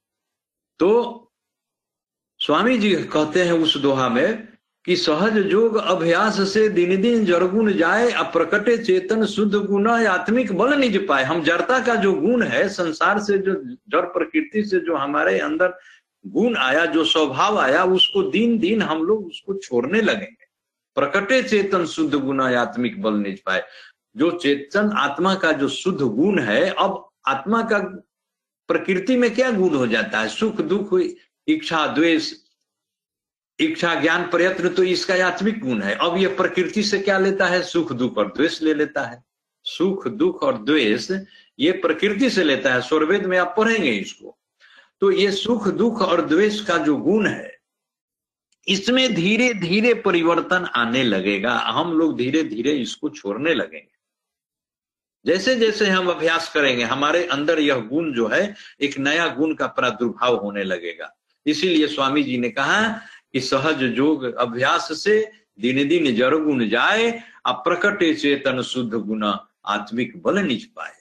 आगे की दुहा में स्वामी जी क्या कहते हैं? कहते हैं कि आत्मिक बल के प्रकटते जरगुण हो तो छिपाओ, देखिए। भगवान श्री कृष्ण गीता में भी कहते हैं सत रज तम के बारे में कि जब सत जो है, ऊपर उठेगा तो रज और तम नीचे हो जाएँगे। रज ऊपर होगा तो सत और तम नीचे हो जाएँगे। तम यदि ऊपर हो जाएगा तो सत और रज नीचे हो जाएँगे। तो उसी तरह से आप भगवत गीता में पढ़ेंगे इसको। और यहाँ पर स्वामी जी क्या कहते हैं कि आत्मिक बल के प्रकटते जरगुण होते तो अब देखिए, आत्मिक शक्ति और जड़ प्रकृति की शक्ति। अब आत्मिक शक्ति ऊपर होने लगी, आत्मिक शक्ति का उत्थान होने लगा। कैसे होने लगा? मन के अंतर्मुख होने से, चेतना के स्थिर होने से, आत्मा की चेतना आत्मा की तरफ़ प्रवाहित होने से, अब इसमें बदलाव आने लगा। तो उसी को स्वामी जी कहते हैं कि आत्मिक बल के प्रकटते जरगुण हो तो छिपाव। ये जड़ता का जो गुण है धीरे धीरे इसका छिपाव होने लगेगा। तो अब स्वामी जी आगे की पंक्ति में क्या कहते हैं कि तुम जानो this is the measuring stick this is the measuring scale कहते हैं क्या कि तब अभ्यासी जानता कि साधन कर्मय पाओ। तब तुम जानो कि अब हमारा कुछ साधन हो रहा है। बहुत से व्यक्ति जब साधन अभ्यास करते हैं, सभी हम लोग साधन अभ्यास करते हैं, सब लोग इस बात को अनुभव करें। शुरू शुरू में जब साधन आपका दृढ़ होगा तो आपको मैं एक बात यहाँ बताना चाहूँगा कि आप घर में बैठे रहेंगे और कुछ बात आप सोचते रहेंगे किसी व्यक्ति के बारे में और वह व्यक्ति आप करके आकर के आपका दरवाज़ा खटखटाएगा। कैसे यह आपको ज्ञान हुआ? कैसे हुआ? कहीं किताब में तो लिखा हुआ नहीं है, या कहीं कोई सूत्र के रूप में तो नहीं लिखा हुआ है कि ऐसा होगा तो ऐसा हो जाएगा। ऐसा होता है। जब आपका यौगिक अभ्यास धीरे धीरे दृढ़ होते जाएगा तो कभी कभी ऐसा होता, आप सोचेंगे, किसी व्यक्ति विशेष के बारे में, उसी समय उस व्यक्ति का आपके पास टेलीफोन आ जाएगा। आप कहीं जाते रहेंगे, आपको प्रारंभ में ही ऐसा कुछ मन में भाव आ जाएगा, आप उस भाव के अनुकूल कार्य नहीं करेंगे, फिर भी आप आगे बढ़ेंगे, आगे जाने पर आपको उसी तरह का परिलक्षित होने लगेगा। आप सोचेंगे कि अरे, यह तो हम पहले ही सोचे थे। ऐसा यही जड़ता का गुण है। जड़ता का गुण का त्याग होने लगता है। प्रकटे चेतन शुद्ध गुण आत्मिक बल निज पाए। आत्मिक बल के प्रकट जैसे आत्मिक शक्ति का उत्थान होगा स्वामी जी कहते हैं, आत्मिक बल के प्रकटते जड़ गुण होते छिपाओ तब अभ्यासी जानता कि साधन कर्म पाओ। तब अभ्यासी को, तब प्रैक्टिशनर को जानना चाहिए कि हमारा कुछ प्रैक्टिस हो रहा है। हम कुछ साधन अभ्यास के मार्ग में हम आगे बढ़ रहे हैं। इसीलिए हमेशा साधन के मार्ग में आगे बढ़ना चाहिए। साधन के मार्ग में बराबर आगे बढ़ना चाहिए। साहब कबीर कहते हैं क्या कि साधन के मार्ग में जो आगे बढ़ता है, अगर गिर भी जाता है तो फिर उठ करके चलना चाहिए। फिर उठ करके चल, इसलिए वह अन्य व्यक्तियों से श्रेष्ठ है। सभी व्यक्तियों से श्रेष्ठ है जो साधन अभ्यास कर रहा है। जो साधन अभ्यास नहीं कर रहा है, एक व्यक्ति साधन अभ्यास कर रहा है तो वह तो ज़रूर उससे भिन्न है। स्वामी जी से लोग पूछा एक बार कि स्वामी जी, हमारा मन स्थिर नहीं होता है। तो कैसे नहीं स्थिर होता है? स्वामी जी ने कहा, बोला कि स्वामी जी, हम जब जो योग साधना में बैठते हैं तो स्वामी जी वहीं पर उसको रोक करके कहे कि आप योग साधना में बैठते हैं, यही तो आपके साथ यह एक पृथक विशेषता है कि आप कम से कम अभ्यास में बैठ रहे हैं। दूसरा व्यक्ति तो अभ्यास में भी नहीं बैठ रहा है। तो जब आप अभ्यास में बैठेंगे तो आपको अनुभव ज़रूर होगा। मार्ग चलते जो गिरा ताको नाही दोष। साहेब कबीर कहते हैं, मार्ग चलते जो गिरा, ताको नाही दोष। अकह कबीर बैठा रहा, तासिर कर रहे कोष। जो मार्ग में चल रहा है, गिर रहा है, फिर गिर करके उठ रहा है, चलना प्रारंभ कर देता है। और एक व्यक्ति ऐसा है जो कभी चलता ही नहीं है। वह चुपचाप बैठा हुआ है।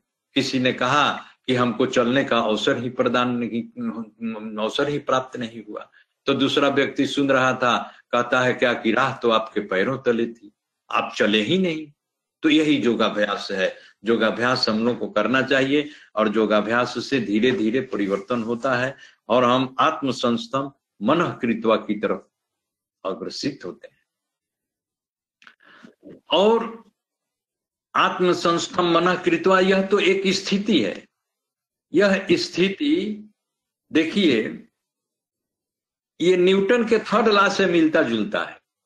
आत्मसंस्थम मन कृतवा न्यूटन के थर्ड लॉ से मिलता जुलता है। To every action there is equal and opposite reaction Newton का थर्ड लॉ क्या कहता है? कि एक्शन के अगेंस्ट में रिएक्शन होता है। तो हम प्रयास बाहर में करते हैं। हम प्रयास बाहर में करते हैं। और प्रयास जो करते हैं वह क्या है? वही तो क्रिया है, वही तो एक्शन है। और उसके रिस्पॉन्स में क्या हो रहा है? हमारे अंदर रिएक्शन हो रहा है। रिएक्शन क्या हो रहा है? कि हमारी आत्मा की शक्ति आत्मा की तरफ़ जा रही है। आत्मा की शक्ति आत्मा की तरफ़ जा रही है। मन जो है आत्मा में स्थापित हो रहा है। तो विपरीत काम तो हो ही रहा है। एक्शन के अगेंस्ट में रिएक्शन तो हो ही रहा है। क्रिया के बदले में प्रतिक्रिया तो हो रही है। क्रिया बाहर में हो रही है, प्रतिक्रिया भीतर में हो रही है। अंतर सिर्फ़ दिशा का है। अंतर सिर्फ़ दिशा का है। एक्शन बाहर में हो रहा है रिएक्शन भीतर में हो रहा है। हम प्रयास बाहर में कर रहे हैं। हम बहिर्मुखी बाहर में है, अंतर्मुखी भीतर में है। तो यहाँ भी न्यूटन का थर्ड लॉ ऑफ़ मोशन लागू होता है। To every action there is equal and opposite reaction आप देखें कि लागू होता है कि नहीं होता है, लागू होता है। न्यूटन ने भी तो यही कहा था, भौतिक विज्ञान के सिद्धांत में। तो यहाँ भी हमारा एक्शन के रिस्पॉन्स में जो हम योगाभ्यास करते हैं, बाहर में योगाभ्यास बाहर में मन को रोकते हैं तो भीतर में हमारा मन अंतर्मुख होता है। अंतर सिर्फ़ दिशा का ही तो है लेकिन रिस्पॉन्स तो हो रहा है। एक्शन के रिस्पॉन्स में रिएक्शन तो हो रहा है। इसीलिए कहा गया कि भौतिक दुनिया के सिद्धांत से, भौतिक विज्ञान के सिद्धांत से आत्मसंस्थम मन कृतवा बिल्कुल मिथ्या चलता है। और अब हम शरीर की संरचना पर थोड़ा सा आपको प्रकाश डालना चाहेंगे कि आज ईश्वर ने क्यों कहा, संतों ने क्यों कहा कि मनुष्य जो है, यह सृष्टि का सर्वश्रेष्ठ राजकुमार है। सृष्टि का सर्वश्रेष्ठ राजकुमार इसलिए है कि देखिए, इसी प्रश्न को पूछने के लिए कठोपनिषद में चर्चा आई है कि वह बालक नचिकेता जो था, जमराज के पास गया है।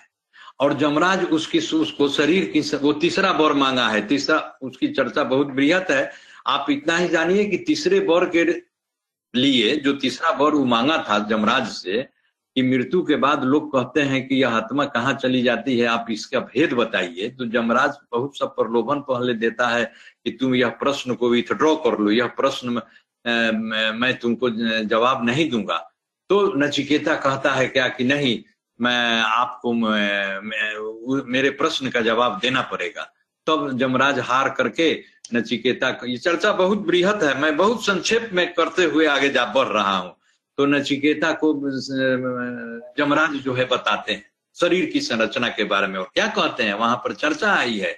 आत्मा नम्रथिनम विधि वहाँ पर एक चर्चा आई है कि आत्मा नम्रथिनम विधि शरीरम रथमेव तु बुद्धिम तु सारथिम विधि मन प्रग्रह में वच ऐसा कहते हैं, ऐसा कठोपनिषद में वर्णन है। जमराज जो है नचिकेता को बताते हैं। आत्मान रथनम विधि शरीरम रथमेव तु बुद्धिम तु विधि मन प्रग्रह में वच और अब देखिए, इसी को हमारे स्वामी जी क्या कहते हैं स्वरवेद में? स्वामी जी स्वरवेद में कहते हैं क्या कि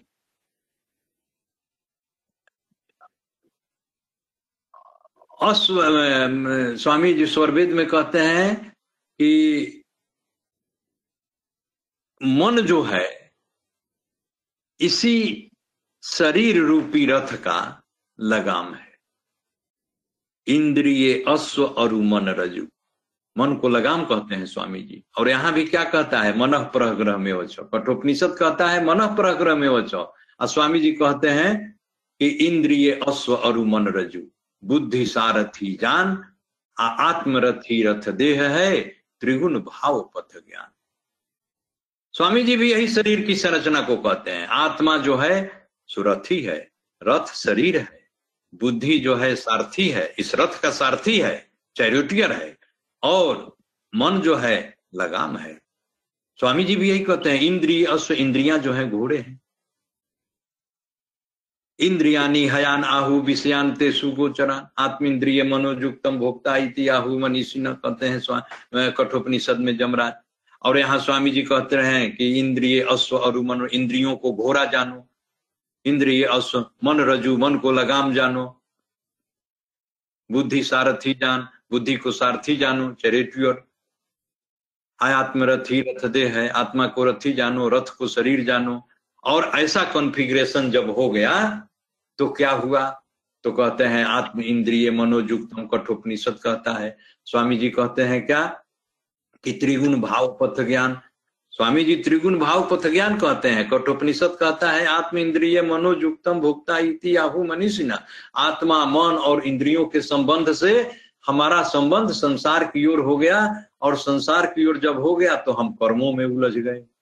आत्म इंद्रिय मनोजुक्तम भोक्ता इति आहु मनीषिना। हम कर्मों के कर्ता बन गए और भोक्ता बन गए। स्वामी जी भी कहते हैं, आत्म इंद्रिय मनो, स्वामी जी भी कहते हैं, त्रिगुण भाव पथ ज्ञान मैंने संसार में प्रकृति है, प्रकृति का साम्राज्य है, प्रकृति के त्रिगुणों के कारण हमारा स्वव्यवहार बदल गया, स्वभाव बदल गया, और हम कर्मों में प्रवृत्त हो गए कर्मों में प्रवृत्त होकर के कर्मों के कर्ता बन गए, कर्ता बन करके भोक्ता बन गए, अब यह सिलसिला जो है, हमारा संसार में चल रहा है। अब इसी में एक स्थान, एक व्यक्ति हमसे पूछे थे कि आप सारी बातों को तो कह दिए कि आत्मा का काम यह है, शरीर का काम यह है, इंद्रियों का काम यह है। इसमें बुद्धि को थोड़ा आप समझाइए कि बुद्धि की चर्चा जो आई है कि विधि तुम सारथिम विधि, बुद्धिम तू सारथिम विधि, बुद्धि को सारथी जानो। स्वामी जी भी बुद्धि सारथी जान। तो देखिए, मैंने यह भी प्रश्न हमसे एक बार लोग पूछे थे कि बुद्धि का आप थोड़ा भूमिका बताइए कि बुद्धि है क्या? देखिए, मैं आपको, क्योंकि हम लोग साधन अभ्यास में भी खाली शरीर, मन, आत्मा, इंद्रिया, इंद्रियों के विषय, बुद्धि को कभी चर्चा में सुनते नहीं। आखिर बुद्धि है क्या? तो देखिए, मैं इस पर थोड़ा सा आपको बताना चाहूँगा। उदाहरण के द्वारा, हम लोग सभी आदमी विज्ञान के क्षेत्र से बिलोंग करते हैं।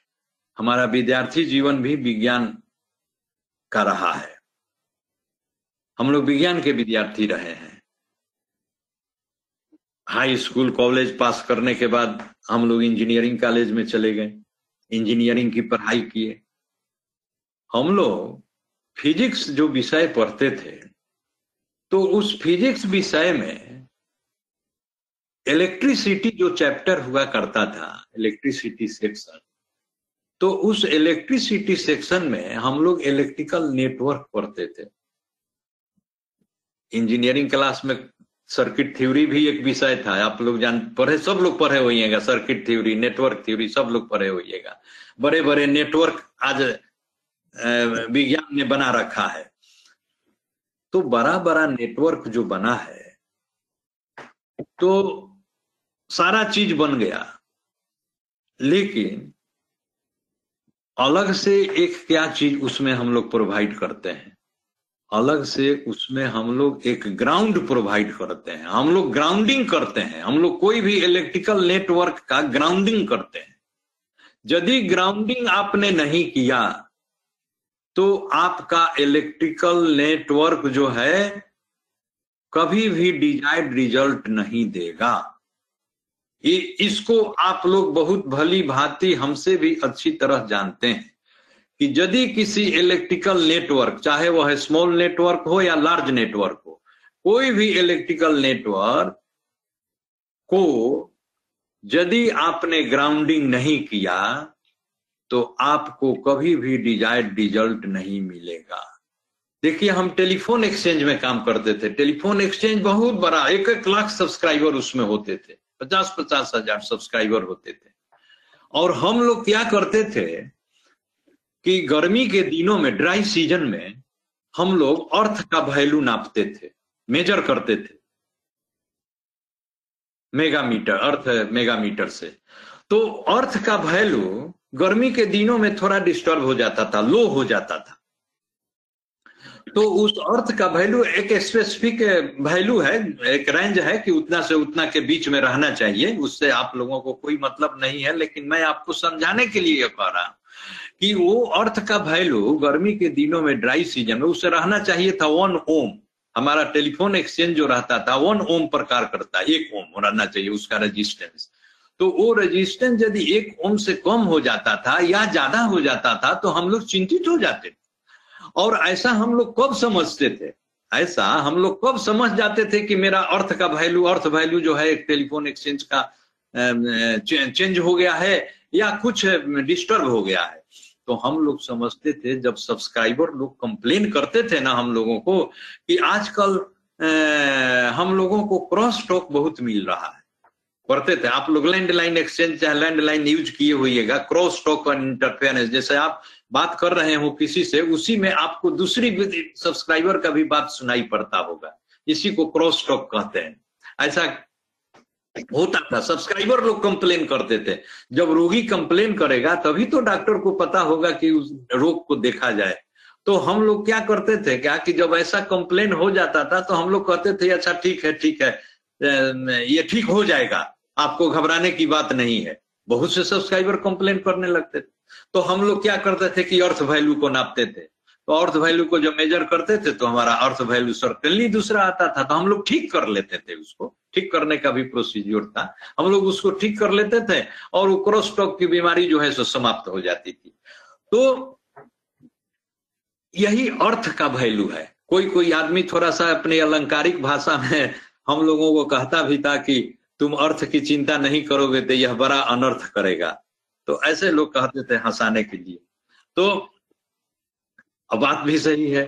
तो ग्राउंडिंग जो है इलेक्ट्रिकल नेटवर्क के लिए बहुत ज़रूरी। ग्राउंडिंग नहीं रहने से हमको डिज़ाइन रिज़ल्ट नहीं मिलेगा। तो इसी तरह से यह ग्राउंडिंग जो है, हमारी बुद्धि, परमात्मा ने जो बुद्धि दिया, इसी तरह से थोड़े दे दिया। ऐसा ही अकारण बुद्धि तो नहीं मिली, इसका भी कुछ भूमिका है, इसका भी कुछ रोल है हमारे शरीर की संरचना में। बुद्धि सारथी जान, बुद्धि जो है उसको कहा कि सारथी बना दिया। इस रथ का सारथी बना दिया और उसके हाथों में लगाम दे दिया।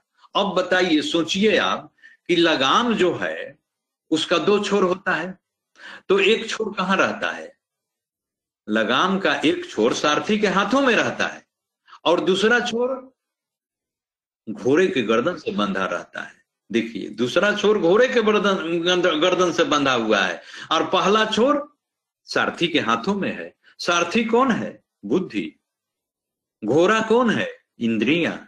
इसका मतलब कि हमारा मन जो है, लगाम, जिसको लगाम कहा गया, हमारा मन जो है, एक तरफ़ बुद्धि से जुड़ा हुआ है और दूसरी तरफ़ इंद्रियों से जुड़ा हुआ और हम कहते हैं कि आत्मा का संबंध मन से, मन का संबंध इंद्रियों से और इंद्रियों का संबंध उनके विषयों से तो इस चेन कनेक्शन के द्वारा आत्मा का संबंध विषयों से हो गया, संसार से हो गया, बुद्धि कहाँ गई? बुद्धि की तो हम लोगों ने चर्चा नहीं किया, लेकिन नहीं, उस मन रूपी लगाम का एक छोर बुद्धि से भी तो जुड़ा हुआ है। बुद्धि की क्या भूमिका है?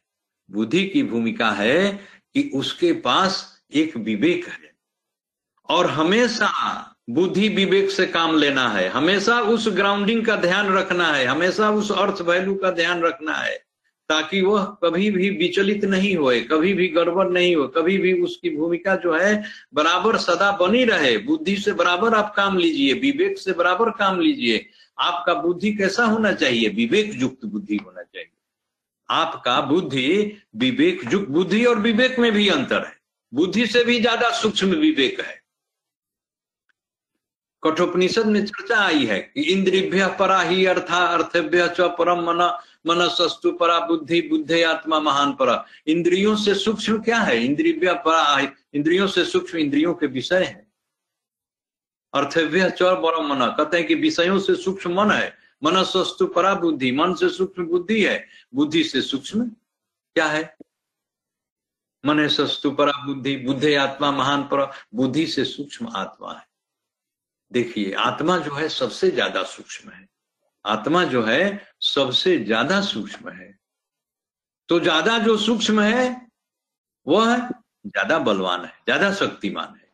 सूक्ष्मता जो है, ज़्यादा बलवान है। हम सूक्ष्मता से स्थूलता की ओर प्रदान बढ़ते हैं योग में। हम लोग योग में क्या करते हैं? सूक्ष्मता से स्थूलता की ओर बढ़ते हैं। जी ना आए जी ना चलो मन व त्याग संजोग।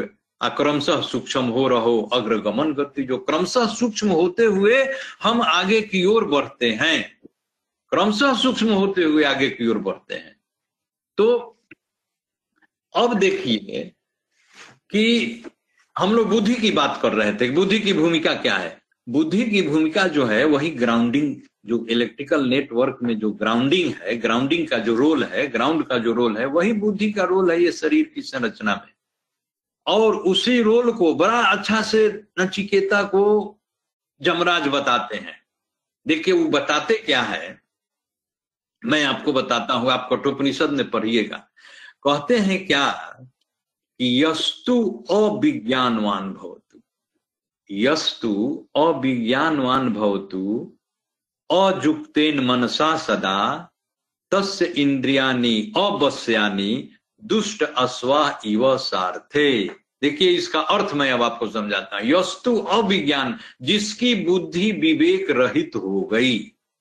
जिसकी बुद्धि विवेक रहित हो गई, उसने विवेक से काम लेना बंद कर दिया। यस्तु अविज्ञानवान अविज्ञानवान का मतलब कि विवेक रहित बुद्धि। यस्तु अविज्ञानवान भवती, अजुक्तेन मनसा सदा। अजुक्तेन मनसा का मतलब कि जिसकी बुद्धि विवेक रहित हो गई, उसका मन कैसा हो गया? कहते हैं उपनिषद में जमराज नचिकेता को कि अजुक्तेन मनसा सदा उसकी मन जो है अनियंत्रित हो गई, अनियंत्रित। मन को क्या होना चाहिए? नियंत्रित होना चाहिए, नियंत्रित रहना चाहिए। तो जिसने विवेक से काम नहीं लिया, जिसने बुद्धि से काम नहीं लिया, जिसने ग्राउंड का ख्याल नहीं किया, कि हमारा इलेक्ट्रिकल नेटवर्क में ग्राउंड का भी कुछ वैल्यू होना चाहिए ऐसा यदि जिसने नहीं किया तो उसकी मन, उसका जो मन जो है अजुक्तेन मनसा सदा, माने उसकी मन जो है, सो अनियंत्रित हो गई। लेकिन इसके उल्टा भी जमराज नचिकेता को बताते हैं। क्या बताते हैं? कि यस्तु विज्ञानवान भवती। यस्तु विज्ञानवान भवती। वहाँ पर अविज्ञानवान कहे थे। यहाँ पर विज्ञानवान कह रहे हैं, यस्तु विज्ञानवान भवती, यानी जिसकी बुद्धि विवेक युक्त हो गई, जिसने विवेक से भी काम लेना शुरू कर दिया। जिसकी बुद्धि विवेक युक्त हो गई, यस्तु विज्ञानवान भवती। अजुक्तिन मनसा सदा, उसका मन जो है सुनियंत्रित हो गया। जिसने बुद्धि से काम लिया, लेकिन साथ साथ विवेक का भी उपयोग किया तो वह सही निर्णय लेगा। वह है, सही निर्णय लेगा और उसकी मन जो है नियंत्रित हो जाएगी। मन के नियंत्रण में उसको सहयोग मिलेगा। कैसे सहयोग मिलेगा? क्योंकि वह बुद्धि विवेक से काम करना शुरू कर दिया। उसका ग्राउंड वैल्यू सही हो गया। तब तो क्या होगा? कहते हैं कि तस्य इंद्रियानी अवस, तस्य इंद्रियानी वस। वहाँ क्या कहते? तस्य इंद्रियानी अवश्यानी पहले वाला में क्या था? यस्तु अविज्ञानवान भवती, अजुक्तेन मनसा सदा। तस्य इंद्रियानी अवश्यानी दुष्ट अश्वाह इव सर्थ है उसके रथ के जो घोड़े हैं, वे दुष्ट हो जाएँगे, वे गलत मार्ग पर आपको ले जाएँगे। लेकिन जिसने बुद्धि विवेक से काम लिया, उसका क्या होगा? कहते हैं क्या कि यस्तु विज्ञानवान भवती, जुक्तेन मनसा सदा। यहाँ पहले अजुक्तेन कहे थे। अब कहते हैं कि जुक्तेन मनसा सदा, यानी उसकी मन जो है, सुनियंत्रित होने लगेगी। तो और तब तो ऐसा होने से क्या होगा? तस् इंद्रियानी वश यानी उसकी इंद्रियाँ वश में हो जाएँगी। सत अश्वा की वह सार्थ। है रथ के घोड़े जो है, सो सत अश्वा, मैंने अच्छे घोड़ों की तरह। अच्छे घोड़ों की तरह, अब वे निर्दिष्ट निर्दिष्ट मार्ग पर जाएँगे, अभिष्ट मार्ग पर जाएँगे। जहाँ जाना चाहिए, अभिष्ट मार्ग क्या है? परमात्मा का पथ है। तो बुद्धि से काम लेना चाहिए। नियंत्रित मन और अनियंत्रित मन क्या है? नियंत्रित मन जो है, सो आत्मा का मित्र होता है। नियंत्रित मन आत्मा का मित्र होता है और अनियंत्रित मन क्या होता है? अनियंत्रित मन, वही आत्मा का शत्रु होता है। अनियंत्रित मन आत्मा का शत्रु होता है।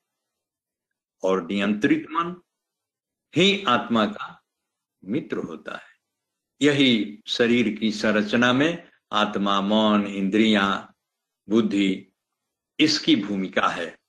भूमिका तो बहुत विस्तृत है, अभी और इस पर चर्चा किया जा सकता था। लेकिन संक्षेप में जितना जानना चाहिए हम लोगों को, उतना हम लोग, हम, मैं आपके सामने प्रस्तुत करने का प्रयास किया। और कुछ प्रश्न आए थे, जैसे एक प्रश्न था आया था, किसी ने पूछा था, हमको लालमणि जी लिख करके भेजे थे कि कुंडलनी और आत्मा में क्या अंतर है? पूछे थे गुरु भाई है जो पूछे थे कि कुंडलनी और आत्मा में क्या अंतर है? तो इसको संक्षेप में कुंडलनी पर बहुत चर्चा बहुत बृहद की जा सकती है, लेकिन आप संक्षेप में यही जानिए कि यह आत्म शरीर जो है, एक शरीर संघात के रूप में अध्यात्म कहता है और आत्मा जो है उसी में स्थित है। तो शरीर संघात से अलग है आत्मा। तो आत्मा को छोड़ करके बाकी जितने भी अवयव हैं इस शरीर में, सब अनात्म है, सब जड़ है। तो कुंडलिनी भी एक जड़ शक्ति है। कुंडलिनी भी एक जड़ शक्ति है और वह आत्मा से पृथक है। लेकिन आत्मा का काम बिगाड़ने के लिए वह है। कुंडलनी शक्ति जो है, आत्मा का काम बिगाड़ने के लिए है। आत्मा को कभी भी वह परमात्मा के यहाँ जाने देना नहीं चाहती है, और इसी नियत से मैं समझाने के लिए इस तरह का भाषा को मैं आपको यूज़ कर रहा हूँ कि कुंडलिनी जो है, आत्मा का काम बिगाड़ने के लिए है। आत्मा का काम क्या होना चाहिए? आत्मा का काम है परमात्मा के पास जाना, परमात्मा को प्राप्त करना, परमात्मा को साक्षात्कार करना। लेकिन कुंडलनी क्या है? एक जड़ शक्ति है। और इसका स्ट्रक्चर क्या है?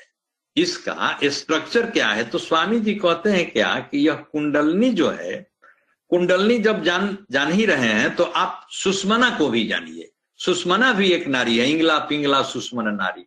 इंगला पिंगला के अतिरिक्त एक सुषमन नारी भी है।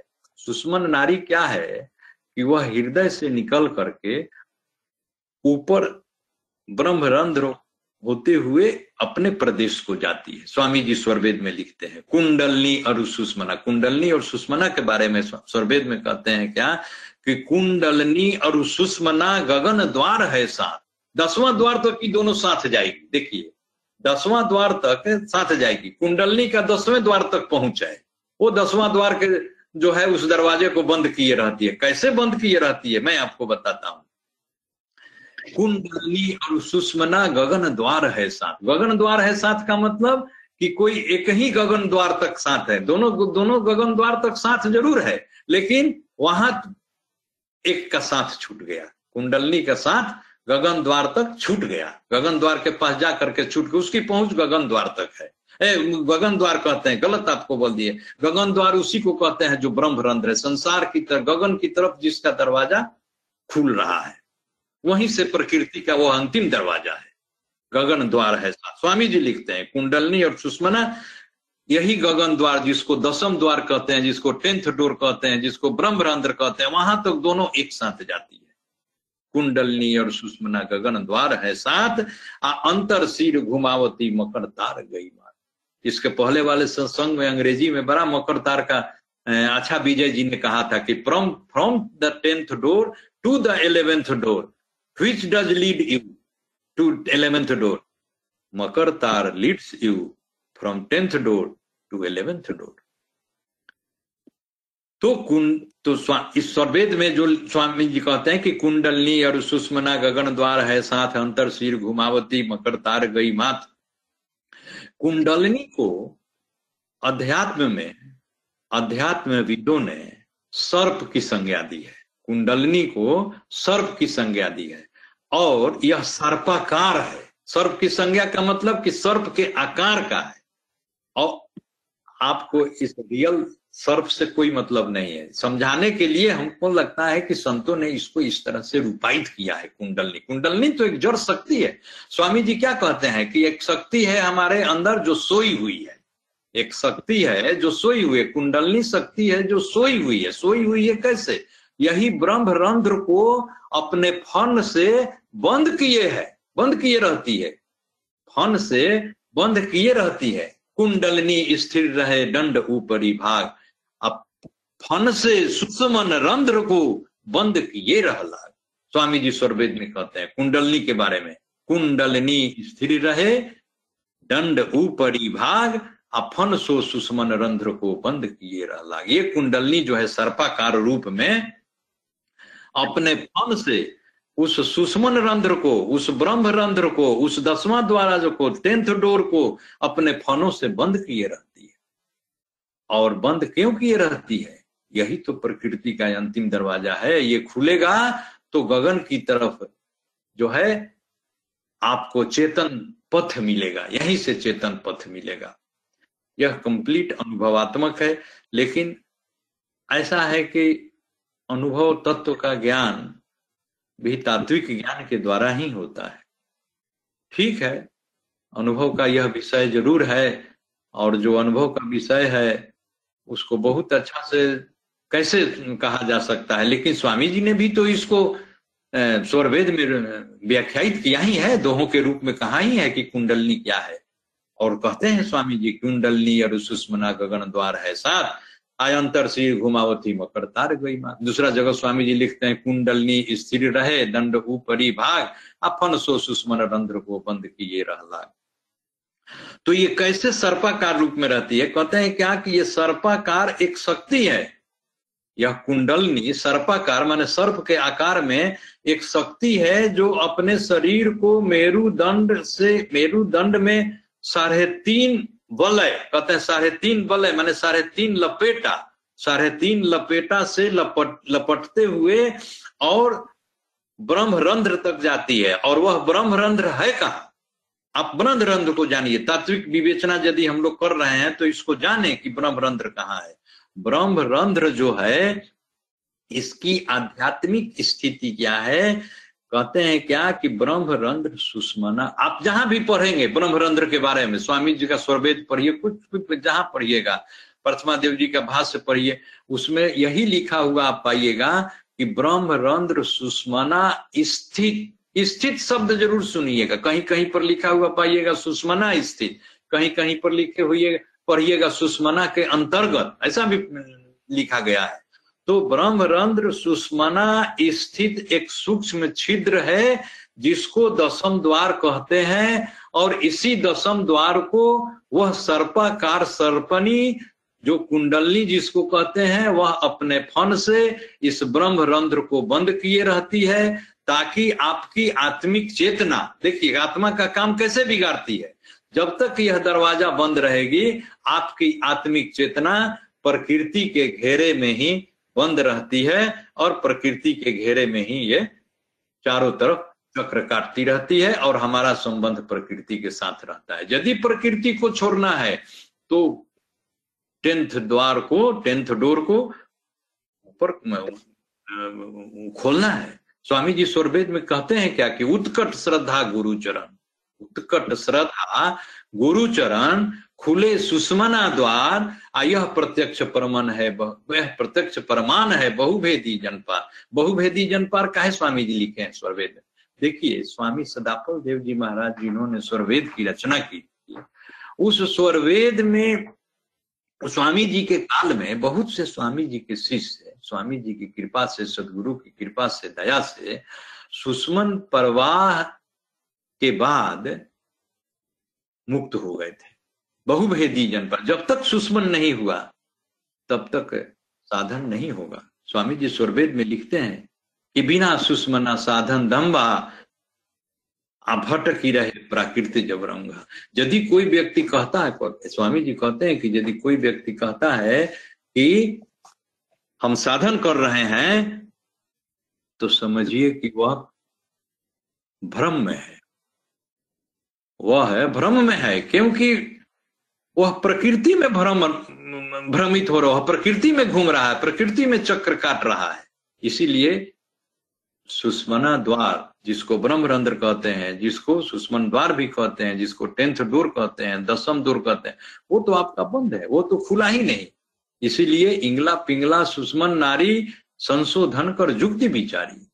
इंगला पिंगला और सुषमन का संशोधन करो, इसका विचार करो, और यह कैसे खुलता है? यह खुलता है सदगुरु की जुक्ति से। बड़े बड़े जोगी जन्मों तक प्रयास करते रहते हैं, लेकिन उनकी कुंडलनी नहीं जागती है। कुंडलनी जागने का मतलब कि कुंडलनी का जो फन है, जो दसम दरवाज़ा है, वहाँ से फन को अपना हटा लेती है। मेरुदंड के ऊपरी भाग में कुंडलनी स्थिर होकर के दसम द्वार के रंध्र को अपने फन से जो बंद किए है, वह सुषमन का रंध्र खुल जाना चाहिए। और कैसे खुलेगा? स्वामी जी लिखते हैं कि जोग जुक्ति से सर्पनी वो आगे का दोहा है। जो दोहा हम आपको बताए अभी कि कुंडलनी स्थिर रहे, दंड ऊपरी भाग अफनसो सुषमन रंध्र को बंद किए रहे लाग जस्ट इसके आगे वाला वह दोहा है। अध्याय मंडल याद नहीं है, लेकिन आप उसको पढ़ेंगे। उसके आगे वाला दोहा है योग जुक्ति से सर्पनी देखिए यहाँ पर स्वामी जी कहते हैं योग जुक्ति से सर्पनी योग जुक्ति से सर्पनी सुषमन मुख टल जाए। योग जुक्ति से होगा। योग आपको करना पड़ेगा योगाभ्यास आपको करना पड़ेगा। लेकिन जुक्ति कौन लगी? सदगुरु का जुक्ति विधान, अभ्यंतर, भेद, साधन। सदगुरु की कृपा, सदगुरु की दया, सदगुरु की इच्छा, सदगुरु की इच्छा से कुंडलनी खुलती है। हम लोगों के विहंगम योग में स्वामी जी कहते हैं क्या कि कुंभक बंध न एको लागे आप पे आप कुंडली जागे। यहाँ पर कुंभक और बंध नहीं लगाना है।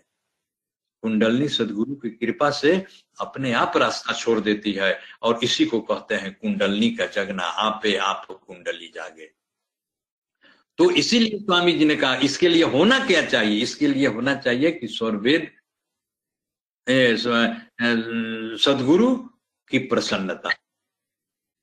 सदगुरु की प्रसन्नता होनी चाहिए। सदगुरु जब तक प्रसन्न नहीं होगा कैसे प्रसन्न होगा जब तक आपकी उत्कट श्रद्धा नहीं होगी? सदगुरु, आप सदगुरु को समझें, सदगुरु को पहचाने, सदगुरु को जाने, सदगुरु के ज्ञान को जाने। सदगुरु कोई व्यक्ति नहीं है, सदगुरु कोई देह नहीं है। अरे, उस देह के अंदर जो तत्व प्रकाशित हो रहा है, वह सदगुरु है। इसीलिए स्वामी जी, जहाँ जहाँ भी आप स्वामी जी स्वरवेद में लिखे हैं तो वहाँ लिखे हैं कि सदगुरु जुक्ति विधान से यह दसम द्वार खुलता है। जोग जुक्ति से सर्पनी सुषमन मुख टल जाए। जोग जुक्ति से। फिर लिखते हैं इंगला पिंगला सुषमन नारी संशोधन कर जुक्ति। यहाँ भी संशोधन कर जुक्ति भी जाए यहाँ भी स्वामी जी जुक्ति बिना जुक्ति के, बिना सदगुरु की जुक्ति से, सो इसी को गुरु जुक्ति कहते हैं। बिना गुरु की जुक्ति से सुषमन खुलने वाला नहीं है। इसीलिए यही कुंडलनी शक्ति का कंसेप्ट है। तात्विक विवेचन है। आप इसको इस रूप में समझे, जो भी गुरु भाई पूछे होंगे कुंडली के बारे में। समय बहुत ज़्यादा हो गया, समय की सुई को देखते हुए मैं सोचता हूँ कि अब हम, मैं अपनी वाणी को विराम देना चाहिए।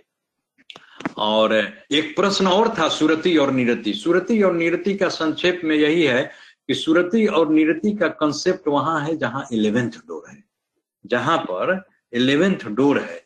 देखिए इलेवेंथ दसवां द्वार के बाद भी एक इलेवेंथ डोर है। इलेवेंथ डोर का क्या है? कि बहुत से संत लोग जिसको कि सदगुरु का सानिध्य प्राप्त नहीं हुआ तो उनके साथ क्या होता है? उन्हीं को सदगुरु विहीन कहते हैं, निगुरा कहते हैं। स्वामी जी ने स्वरवेद में निगुरा शब्द का प्रयोग किया। वे सदगुरु विहीन है, निगुरा है। और वे प्रकृति का जो यह अंतिम दरवाज़ा है, दसम द्वार, इसके अतिरिक्त अन्य और भी कोई द्वार है, इसका ज्ञान उनको नहीं हो पाता है। तो कहने का मतलब कि प्रकृति का जो यह अंतिम दरवाज़ा है, जिसको फन से सुषमन रंध्र को बंद किए रह लाग जो हम लोग कहते हैं, ये दसम द्वार के बारे, इसके दसम द्वार के बारे में, इसके आगे भी एक एकादश द्वार है, ग्राम जिसको स्वामी जी कहते हैं ग्यारहवीं खिड़की। नौ द्वारा संसार का दसवां जोगी का खिड़की एकादश बनी की अग्रमहल सुखसा। स्वामी जी इसको ग्रामा खिड़की कहते ग्रामा खिड़की क्यों कहते हैं? दरवाज़ा से छोटा होता है खिड़की। दरवाजे से छोटा होता है खिड़की। तो एकादश खिड़की क्यों इसको कहे? इसलिए कहे कि वो दसम द्वार जो है, ब्रह्म रंध्र है, उससे भी सूक्ष्म है। देखिए, उससे भी वह सूक्ष्म है। तो सूक्ष्म में प्रवेश करने के लिए आपको क्या सूक्ष्म में प्रवेश करने के लिए आपको उससे भी सूक्ष्म होना पड़ेगा। तो आत्मा से सूक्ष्म तो आत्मा की सुरति है, और सुरति से भी सूक्ष्म जो है, निरति है। सुरति से भी सूक्ष्म है, निरति है। ये गुरु कृपा से होता है। सुरति निरति में परिवर्तित होती है गुरु कृपा से, क्योंकि गुरु कृपा से ही जीवात्मा जो है, उस एकादश कीर्ति से करके उसको पार करता है। एकादश द्वार को यही उपनिषद के भाष्यकार नहीं जानते। एकादश को उपनिषद के भाष्यकार नहीं जानते हैं, क्योंकि वे तो जोगी नहीं है, वे सदगुरु विहीन है, वे निगिवा है, इसलिए प्राकृतिक द्वार को ही चेतन द्वार, ग्यारहवा द्वार समझ जाते हैं। प्राकृतिक द्वार को ही वे ग्यारहवा द्वार समझ जाते हैं, इलेवेंथ डोर समझ जाते हैं, और वही चेतन मार्ग है। तो यहाँ पर जब ग्यारहवा डोर में आपको प्रवेश करना है अपने को निरति में परिवर्तित कर परिवर्तित कर लेती है, यानी सूक्ष्म से सूक्ष्मतम हो जाती है। तो यही सूक्ष्म, सूक्ष्मतम श्रुति को अब स्वामी जी ने इसको निरति रूप दिया। अध्यात्म कहता है कि यही निरति है। तो यही श्रुति और निरति में अंतर है। शक्ति वही है। शक्ति की सूक्ष्मता के भेद से अर्थ भेद हो जाता है। इसलिए शब्द भेद से अर्थ भेद का होना लाजमी है। इन्हीं चंद शब्दों के साथ मैं अपनी वाणी को विराम देना चाहूँगा। आपका समय ज़्यादा लिया और मैं अंत में सबको धन्यवाद करते हुए, सबको सदगुरुदेव कहते हुए, जो मंच के संचालन, जो कुशल संचालन श्री रंग जी ने किया और स्वागत गान, मंगल गान के लिए शिखा जी ने, अनुभव के बोल जिन्होंने सुनाया ममता जी इस सत्संग के सुप्रधार विजय जी, लालमणि जी, आप सभी जिज्ञासुओं जिनका नाम मैं नहीं बोल पाता हूँ। आप सबको हमारे हृदय की गहराई से सबके प्रति आभार प्रकट करता हूँ, सबको धन्यवाद देता हूँ। आपका सत्संग इसी तरह से चलता रहे। मैं अगले शनिवार से आप लोगों के बीच में नहीं रहूँगा, क्योंकि मैं कल पुनः इंडिया चला जाऊँगा और मैं प्रयास करूँगा कि वहाँ से भी आप लोगों से संपर्क स्थापित करके आप लोगों के इस सत्संग से, इस मंचीय सत्संग में जुड़ा रहूँगा। इन्हीं चंद शब्दों के साथ मैं अपनी वाणी को विराम दूँगा। बोलिए सदगुरुदेव भगवान की जय।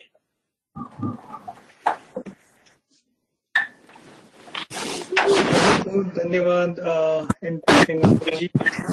इस बहुत ही गहरे टॉपिक को बहुत ही खूबसूरती से और बहुत ही सरल तरीके से हम सबके सामने रखा और आ, मुझे ये आशा है कि आपका ये मार्गदर्शन हमारे साथ हमेशा रहेगा। और आज आज समय के अभाव से मैं हम कोई और प्रश्न नहीं ले पाएँगे।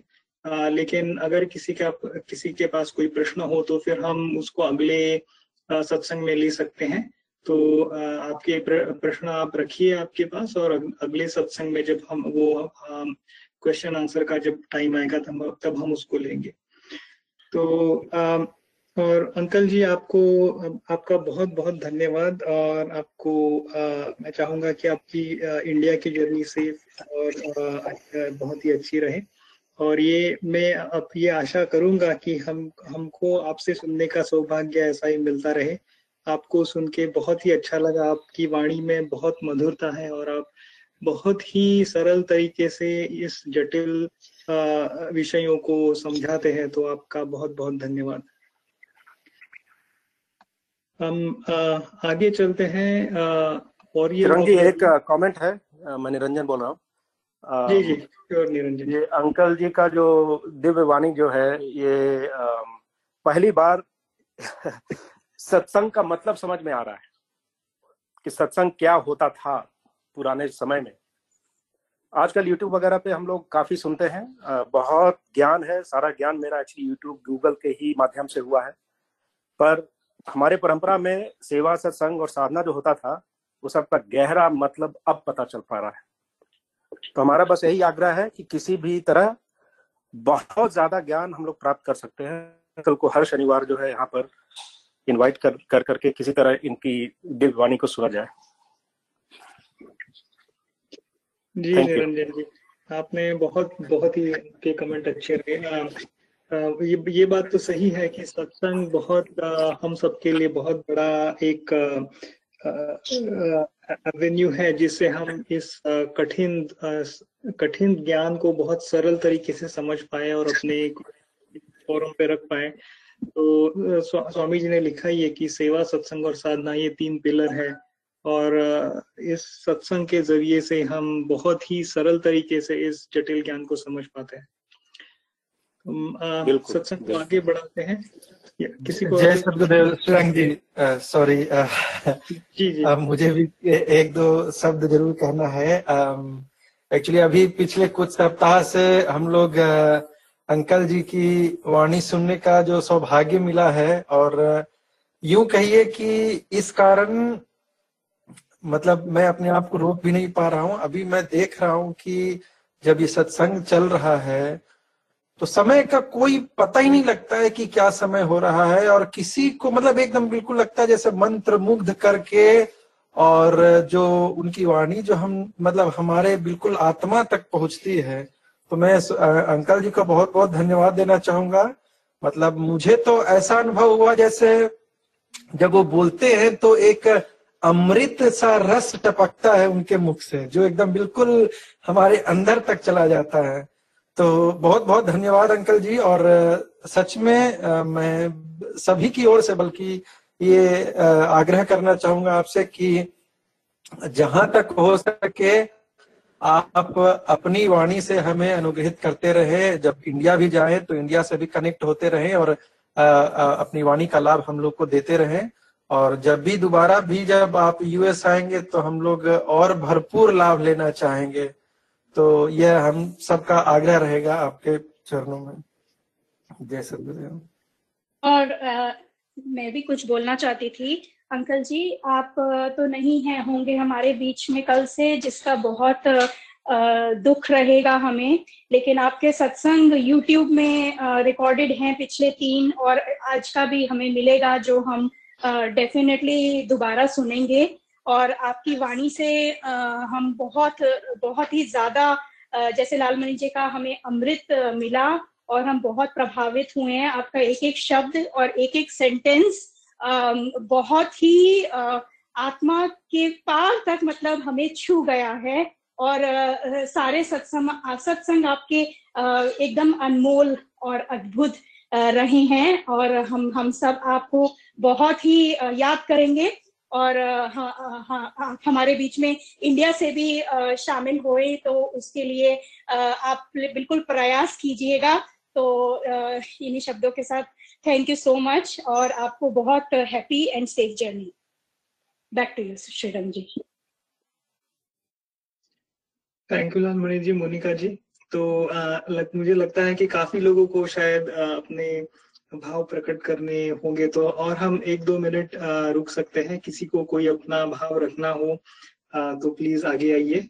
आई थिंक ये हम सबके लिए बहुत ही भावुक और मोमेंट है कि इतना इतना बड़ा बढ़िया आज का सत्संग रहा और इत, जिन इत, के पहले भी अंकल जी ने अंकल जी के जितने भी सत्संग रहे वो बहुत पूर्ण और बहुत ही हमारे लिए महत्वपूर्ण रहे।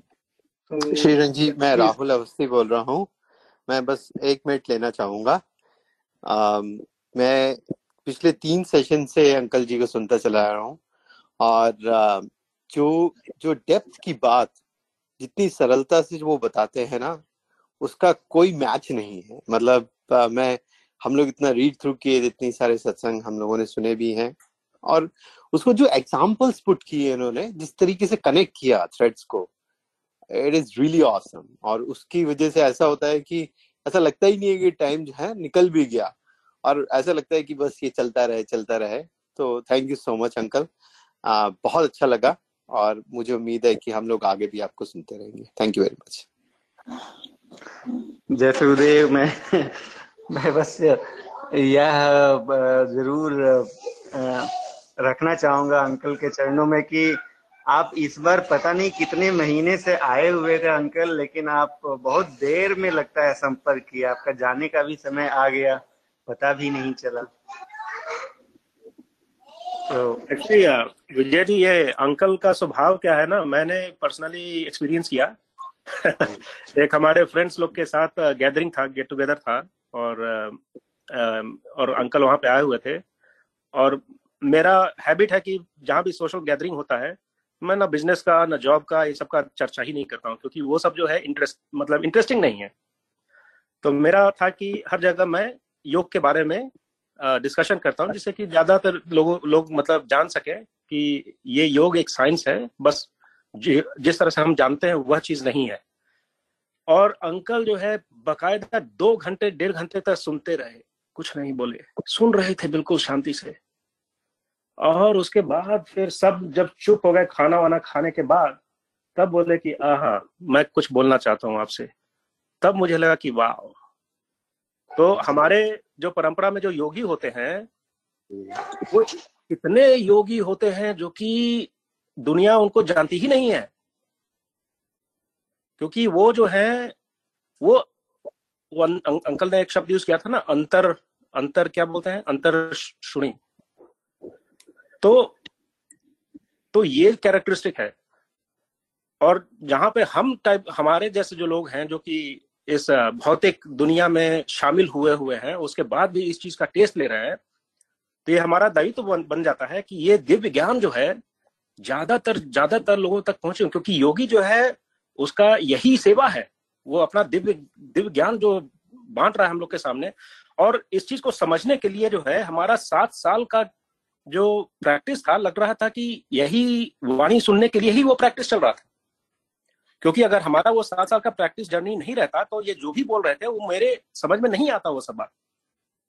तो यही दुख की बात है कि हर कोई जो अंकल ने जो वाणी सुनाई, हर कोई नहीं समझ पाएगा। इसको सिर्फ़ समझने के लिए छह सात साल का ज्ञान होना चाहिए। तभी जो है हम अप्रिशिएट कर सकते हैं, तभी हम अगला स्टेप ले सकते हैं। तो हम सब लोगों को इस चीज़ को अपने ध्यान में रख करके और जो हो सके अपने अपने अपने तरह से ये सेवा हम लोग कर सकेंगे तो मैं ये शेयर करना चाहता हूँ। और अंकल आप प्लीज़ ज्वाइन कीजिए हर सैटरडे क्योंकि मेरे पास बहुत सवाल हैं आपके लिए। जी। बहुत ज़्यादा सवाल। मुझे लगता है कि पता नहीं कितने सैटरडेज लग जाएँगे। अनंत हो सकते हैं। क्योंकि ये वैदिक जो ज्ञान है ये पता नहीं कब से चला आ रहा है। और भौतिक दुनिया सब भूल बैठी हुई है। आप स्वरवेद पढ़ेंगे तो आपका प्रश्न कम होता जाएगा। बिल्कुल बिल्कुल। तो आ, हमें बिल्कुल दुख नहीं हो रहा है। आप आप वापस इंडिया जा रहे हैं और हमें पूरा भरोसा है कि आप हर हफ़्ते हम लोगों को अपना दिव्य ज्ञान शेयर करेंगे। कि सच मैं बोल रहा हूँ कि यहाँ पे काफ़ी लोग तैयार हैं एक्चुअली आपकी वाणी को सुनने के लिए और समझने के लिए और उस पर प्रश्नोत्तरी करने के लिए। यही तो सत्संग होता था। और और हम हम, हमारी तो अंदर से ये जिज्ञासा है कि हमारे दोस्त लोग भी इसमें आए, पर जैसा आप, जैसा योगी होता है, एक योगी प्रचारक नहीं होता है, जैसा कि आपने सिद्ध कर रखा है। तो हम बस एक टेस्ट डाल देते हैं लोगों में और उसके बाद माध्यम बता देते हैं। जर्नी उनको खुद तय करना होगा। तो यही हमारा सेवा रहेगा।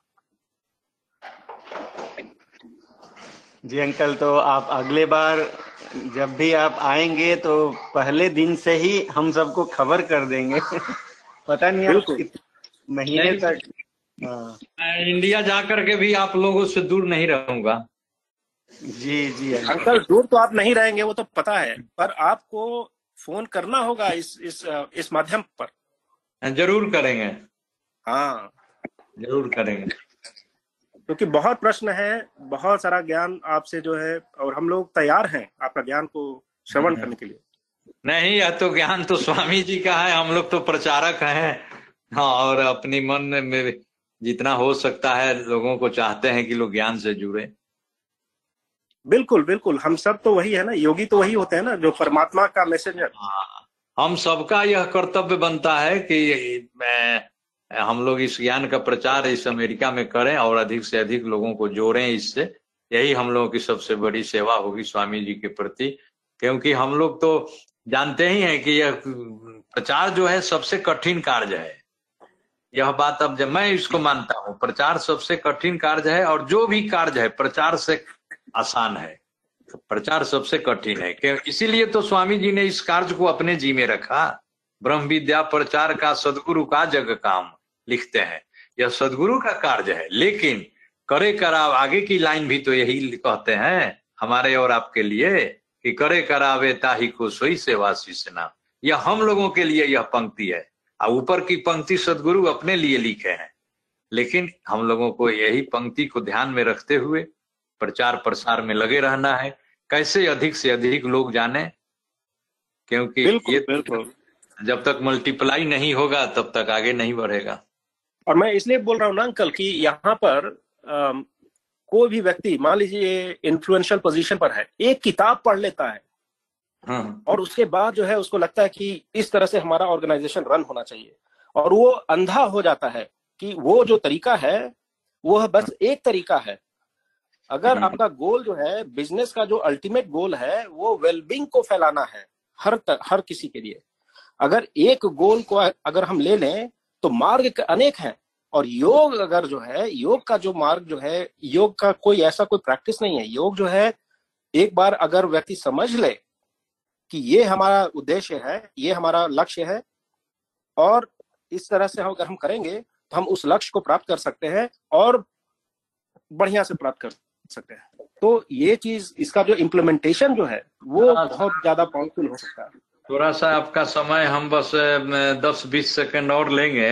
जब यह चर्चा आप लोगों ने कर दिया तो हमको एक बात याद आ रही है कि प्रथमा देव जी अपने आलेख में एक जगह लिखते हैं कि बिना गुरु और गुरु परंपरा, दोनों की बात लिखे हैं कि बिना बहुत से लोग परंपरा गुरु को इग्नोर कर देते हैं, करना चाहते हैं, समझ नहीं आने के कारण।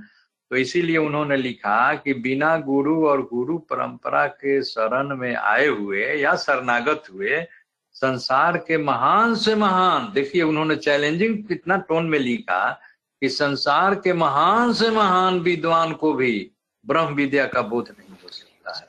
और ना आज तक हुआ है, ना होगा।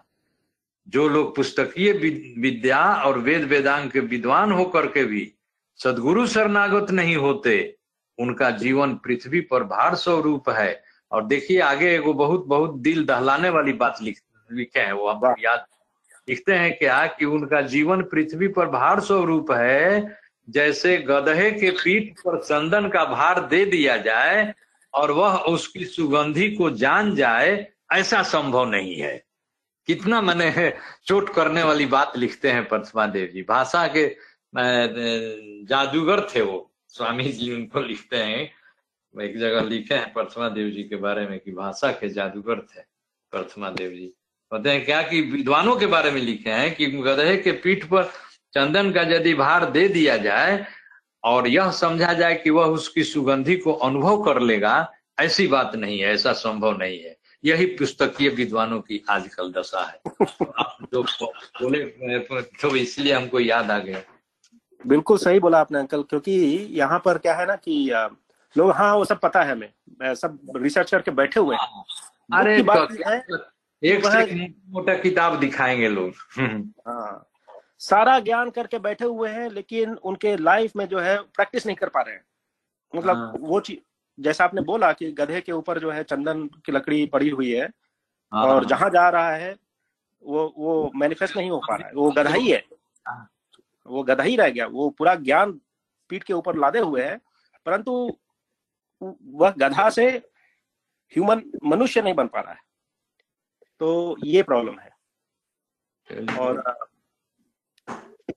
तो इस और बोला जाता है एक और चीज़ अंकल कि जो व्यक्ति सबसे बड़ा इग्नोरेंट वो होता है जो अपने आप को समझता है कि हम नॉलेजेबल है। हम्म, सही बात है। वो सबसे बड़ा अज्ञानी होता है क्योंकि नॉलेज तो अथाह है। जैसे इसीलिए हम लोगों ने रिक्वेस्ट किया है कि ये अनंतर चलते रहना चाहिए। इसीलिए सत्संग चलते आ रहा है। Thousands and thousands of year से। यही तो है। हाँ। ज्ञान बहुत विशाल ज्ञान है और सागर है। ब्रह्म विद्या ज्ञान का सागर है। और सत्संग जो है वही सागर का मोती है। हम लोग उसी मोती को चुनते हैं। बताइए। और कहीं भी किताब में आपको यह नहीं पता चलेगा जो मार्ग आपने जो दर्शन किया है कि बिना सदगुरु का आप वही गधा बने रहेंगे हाँ। सिर्फ़ इस मैसेज को समझने के लिए आप गूगल सर्च करके बैठ जाइए अंकल ये कहीं नहीं मिलेगा ये ज्ञान तो आज के जो हमारे विद्वान हैं उनको यह ज्ञान पहुँचना ज़रूरी है कि अगर आप दस पुस्तक पढ़ के बैठे हुए हैं पता नहीं कितने यूट्यूब वीडियोस देख बैठे हुए हैं तो अपने आप को ये मत चेक द बॉक्स मत कीजिए कि हाँ ये सब मुझे पता है ना अब हमें लाइसेंस मिल गया है कि अब मैं चूँकि मैंने योग पढ़ लिया है, अब हम अपने तरीके से कर्म करेंगे। ये, इससे बड़ा अज्ञानता और कुछ नहीं हो सकता है। क्योंकि हमेशा हम स्टूडेंट रहेंगे। और ये ये जो आपने ज्ञान दिया कि सदगुरु का कृपा होना सबसे बड़ी चीज़ है, और ये मैसेज जो है पहुँचना बहुत ज़रूरी है, जो कि आज गूगल पे नहीं अवेलेबल है। तो बहुत बहुत धन्यवाद।